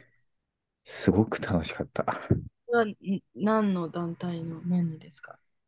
あの、チリアクタ、えっと、うんあれそ、です。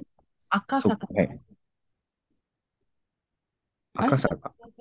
違う方？かもしれない。赤坂え、さんではない。あの、えっとね、えっとね、ちょっと、ちゃんとぼ、なぼやぼやしてる。うん。着物胸郭っていうものをやっててですね。あの、こう、演目が。はい。えっとね、すごい、あの、俊作さんの一人芝居だったんですよ。はい。で、あの、舞台には何もなくて、あの、何も置いてなくて、で、小道具が、えっと、あまあ、衣装が学ランで、小はい。道具が、えっと、羽織というか、着物、女物の着物と、えっと、刀だけうん。なんですよ。それを、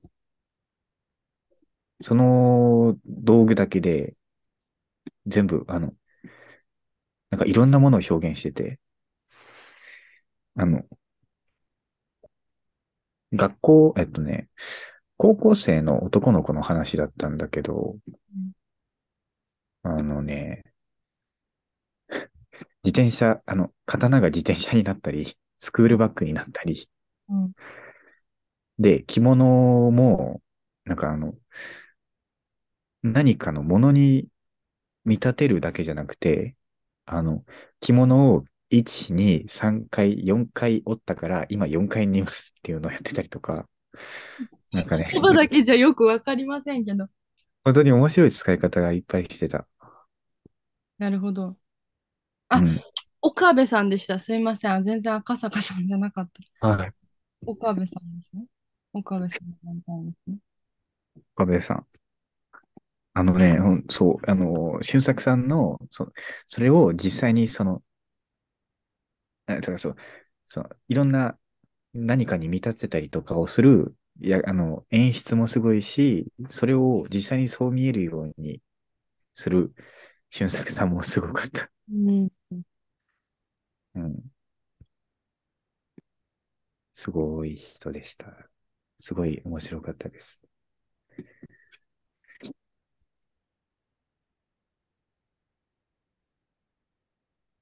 いいな。演劇見に行きたいな。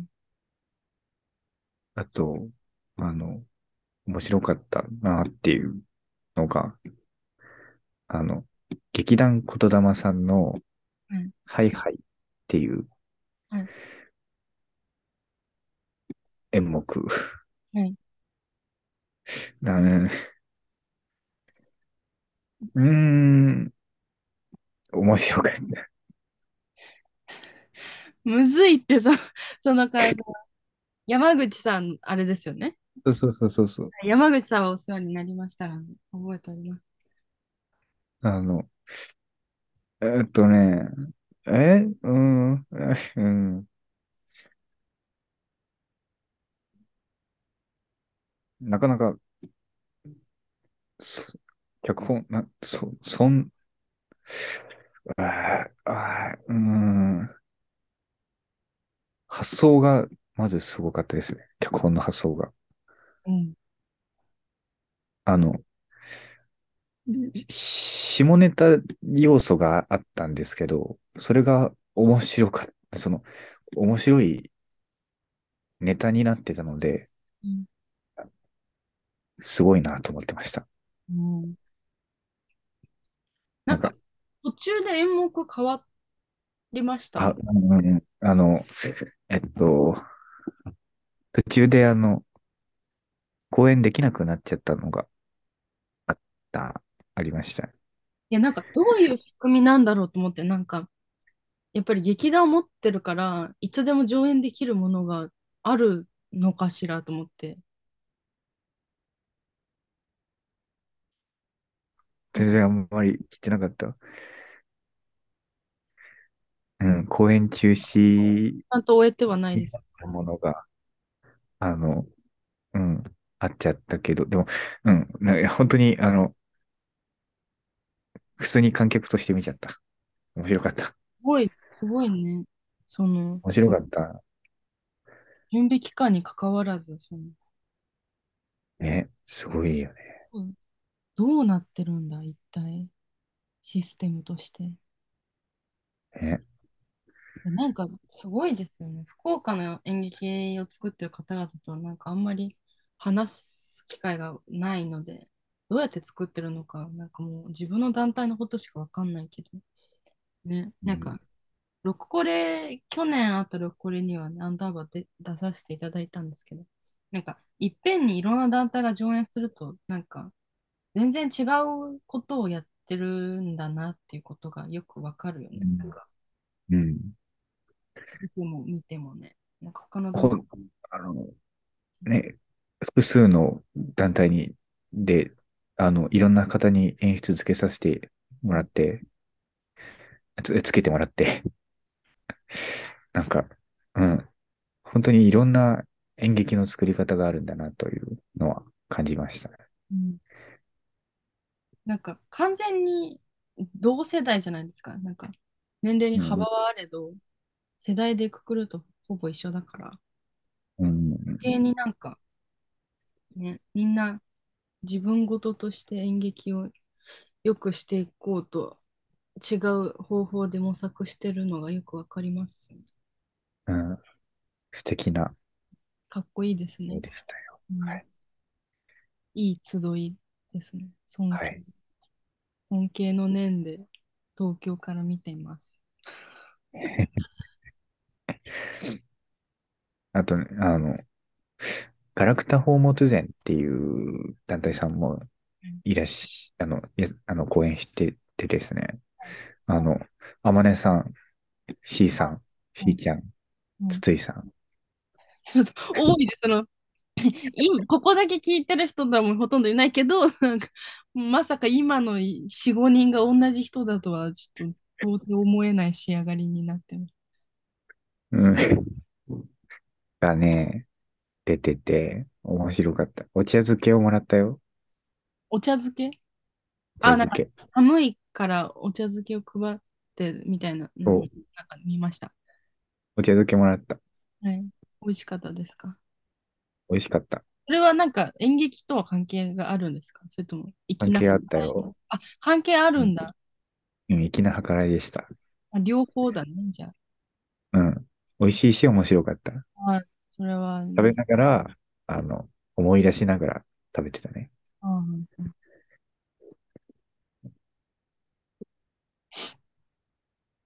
一体何分撮ってるんだよ。ごめんなさいね、皆さん。ちょっとこ このあ、すみ長い。なんかちょっと、うん、な聞きたい部分だけ飛ばし飛ばしで聞もう遅いか、こんなところで言ってもね。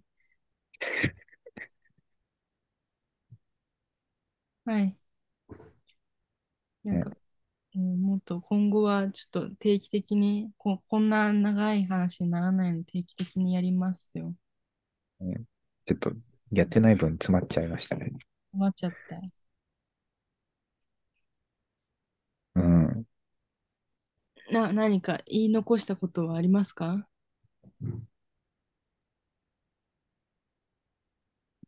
今日ネイルしてるね。してます。大さんもしてる。白いよ。なんかね、あの、男の人がネイルしてるのっていいなって毎回台を見ると思うけど、この、この今、ズームでこうちっちゃい画面じゃん。うん。だからこの、チャって見えるやつだと、なんか、包帯巻いてんのかなって 思いましたね、さっき。え？あ、違う違う、さっき台ネイルしたって言ってたわってなって。そう。しずくちゃんからもらったものをつけました。え、なんかさ、白いネイルって、なんかさっきも話したけど、あの、ムラができるんですよね。なんか、うん。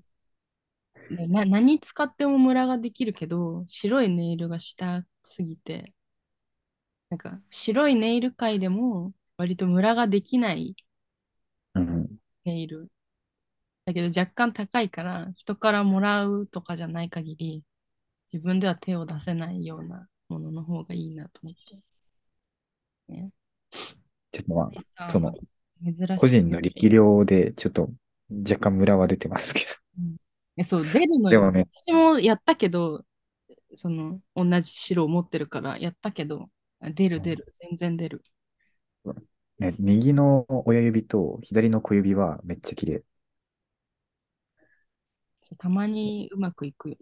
え、うんこの、ズームで見ると全指綺麗だよ。そっか。お得意やん。そう、ズームで見るとお得。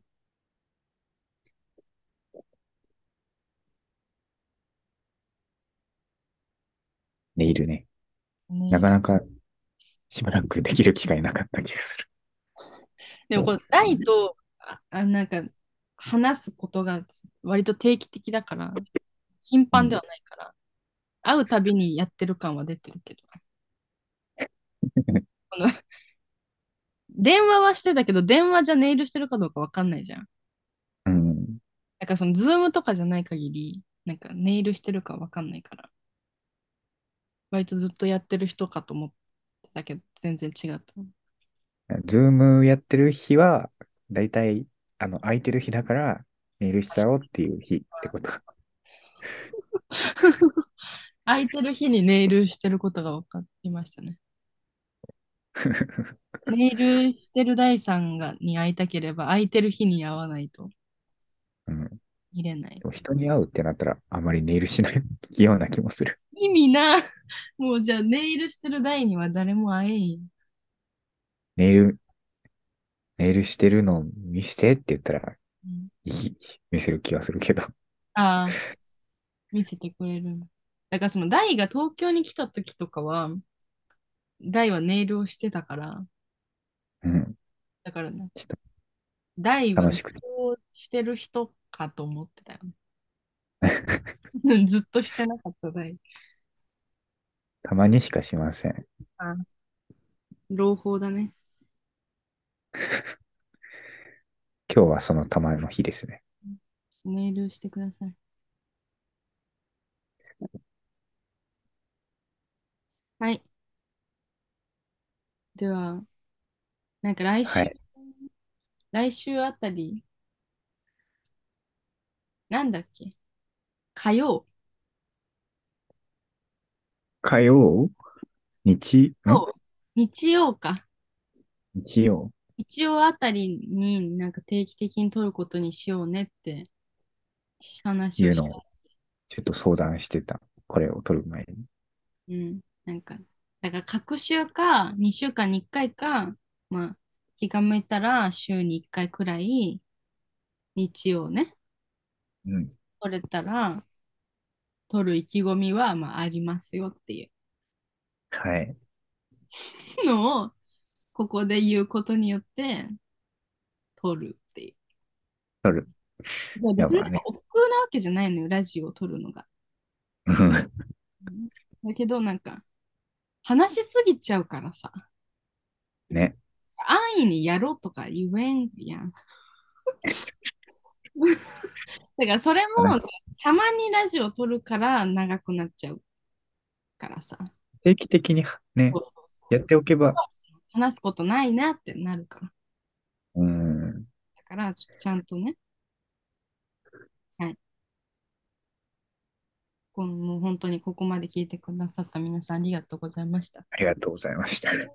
この第3の演劇感謝祭なんで。感謝祭。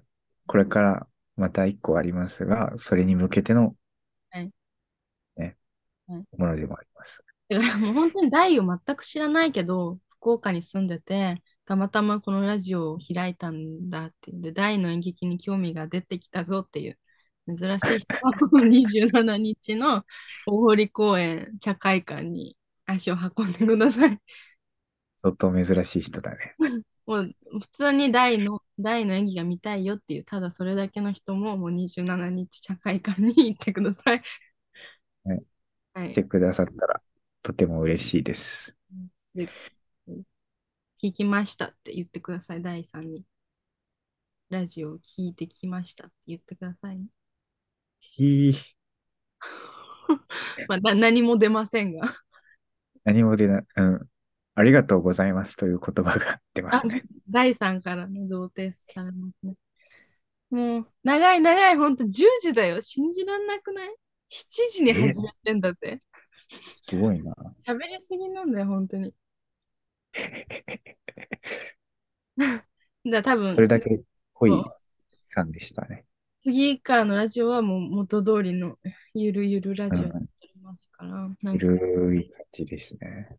大のすごい私生活のどうでもいい話が聞きたい人は、まあ来週とか、なんかその後のも聞いてください。はい。はいおやすみすな。ごくどうでもいい話しないかな。あ、おやすみ。なんて？うんいや、すごくどうでもいい話、なんか今ないかなってちょっと。すごくどうでもいい話、今ある？あの、うるせえ奴らのステッカーを集めてるって言ったっけ？もうそれはもうすごい、前の電話で、こうラジオには上がってないけど、電話で凄まじい話を聞きました。うるせえやつは、これがね、ラムちゃんのシールが2枚かぶったところまで知ってる。面倒修太郎が出た。あ、なんか増えてるやん。なんか、はい、第3の TMI、粘土修太郎。ほら、すごいなんかイ面倒ケメンな書き方じゃん。そんなでかいキラキラなんか久々に見たわ。キラッキラだね。そう、キラキラなんです。面倒修太郎。推しですか？粘土修太郎は。推し？うーん、推しうーん。いいやつですね。はい。その漫画の登場人物に対していいやつっていう判定なんなん？いや、いいやつかどうかもちょっと怪しくなってきたな。いいやつ。つかみどころのないキャラだな。推しでもなければいいやつかどうかも定かじゃない。うん、まあ、いい、いい部分ありますよ。彼はあ。れにだってあるわ、そんないい部分ぐらい。そういえば、あの、女の園の星の3巻が出た。え、出た？出た出た。なんか本屋さんに行ったら、なんかこういうやつ？違うか。そんなやつだった気がする。そんなやつだった？あの、女子高生が2人で、こう、そうそうそうそうそう。ね。そうえ読みます。ちょっとね、あの、たまたま、うん、本屋さん行ったらあったから、あーって買った。あ、いいな。え、ちょっと買いますね。いや。はい。あ、いい情報を最後にもらいました。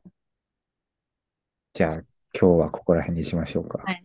えーここまでのお相手はスペースアンダーバーの橋谷しずくと、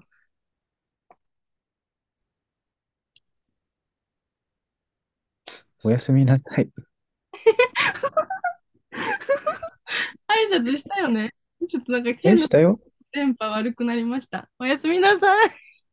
おやすみなさい。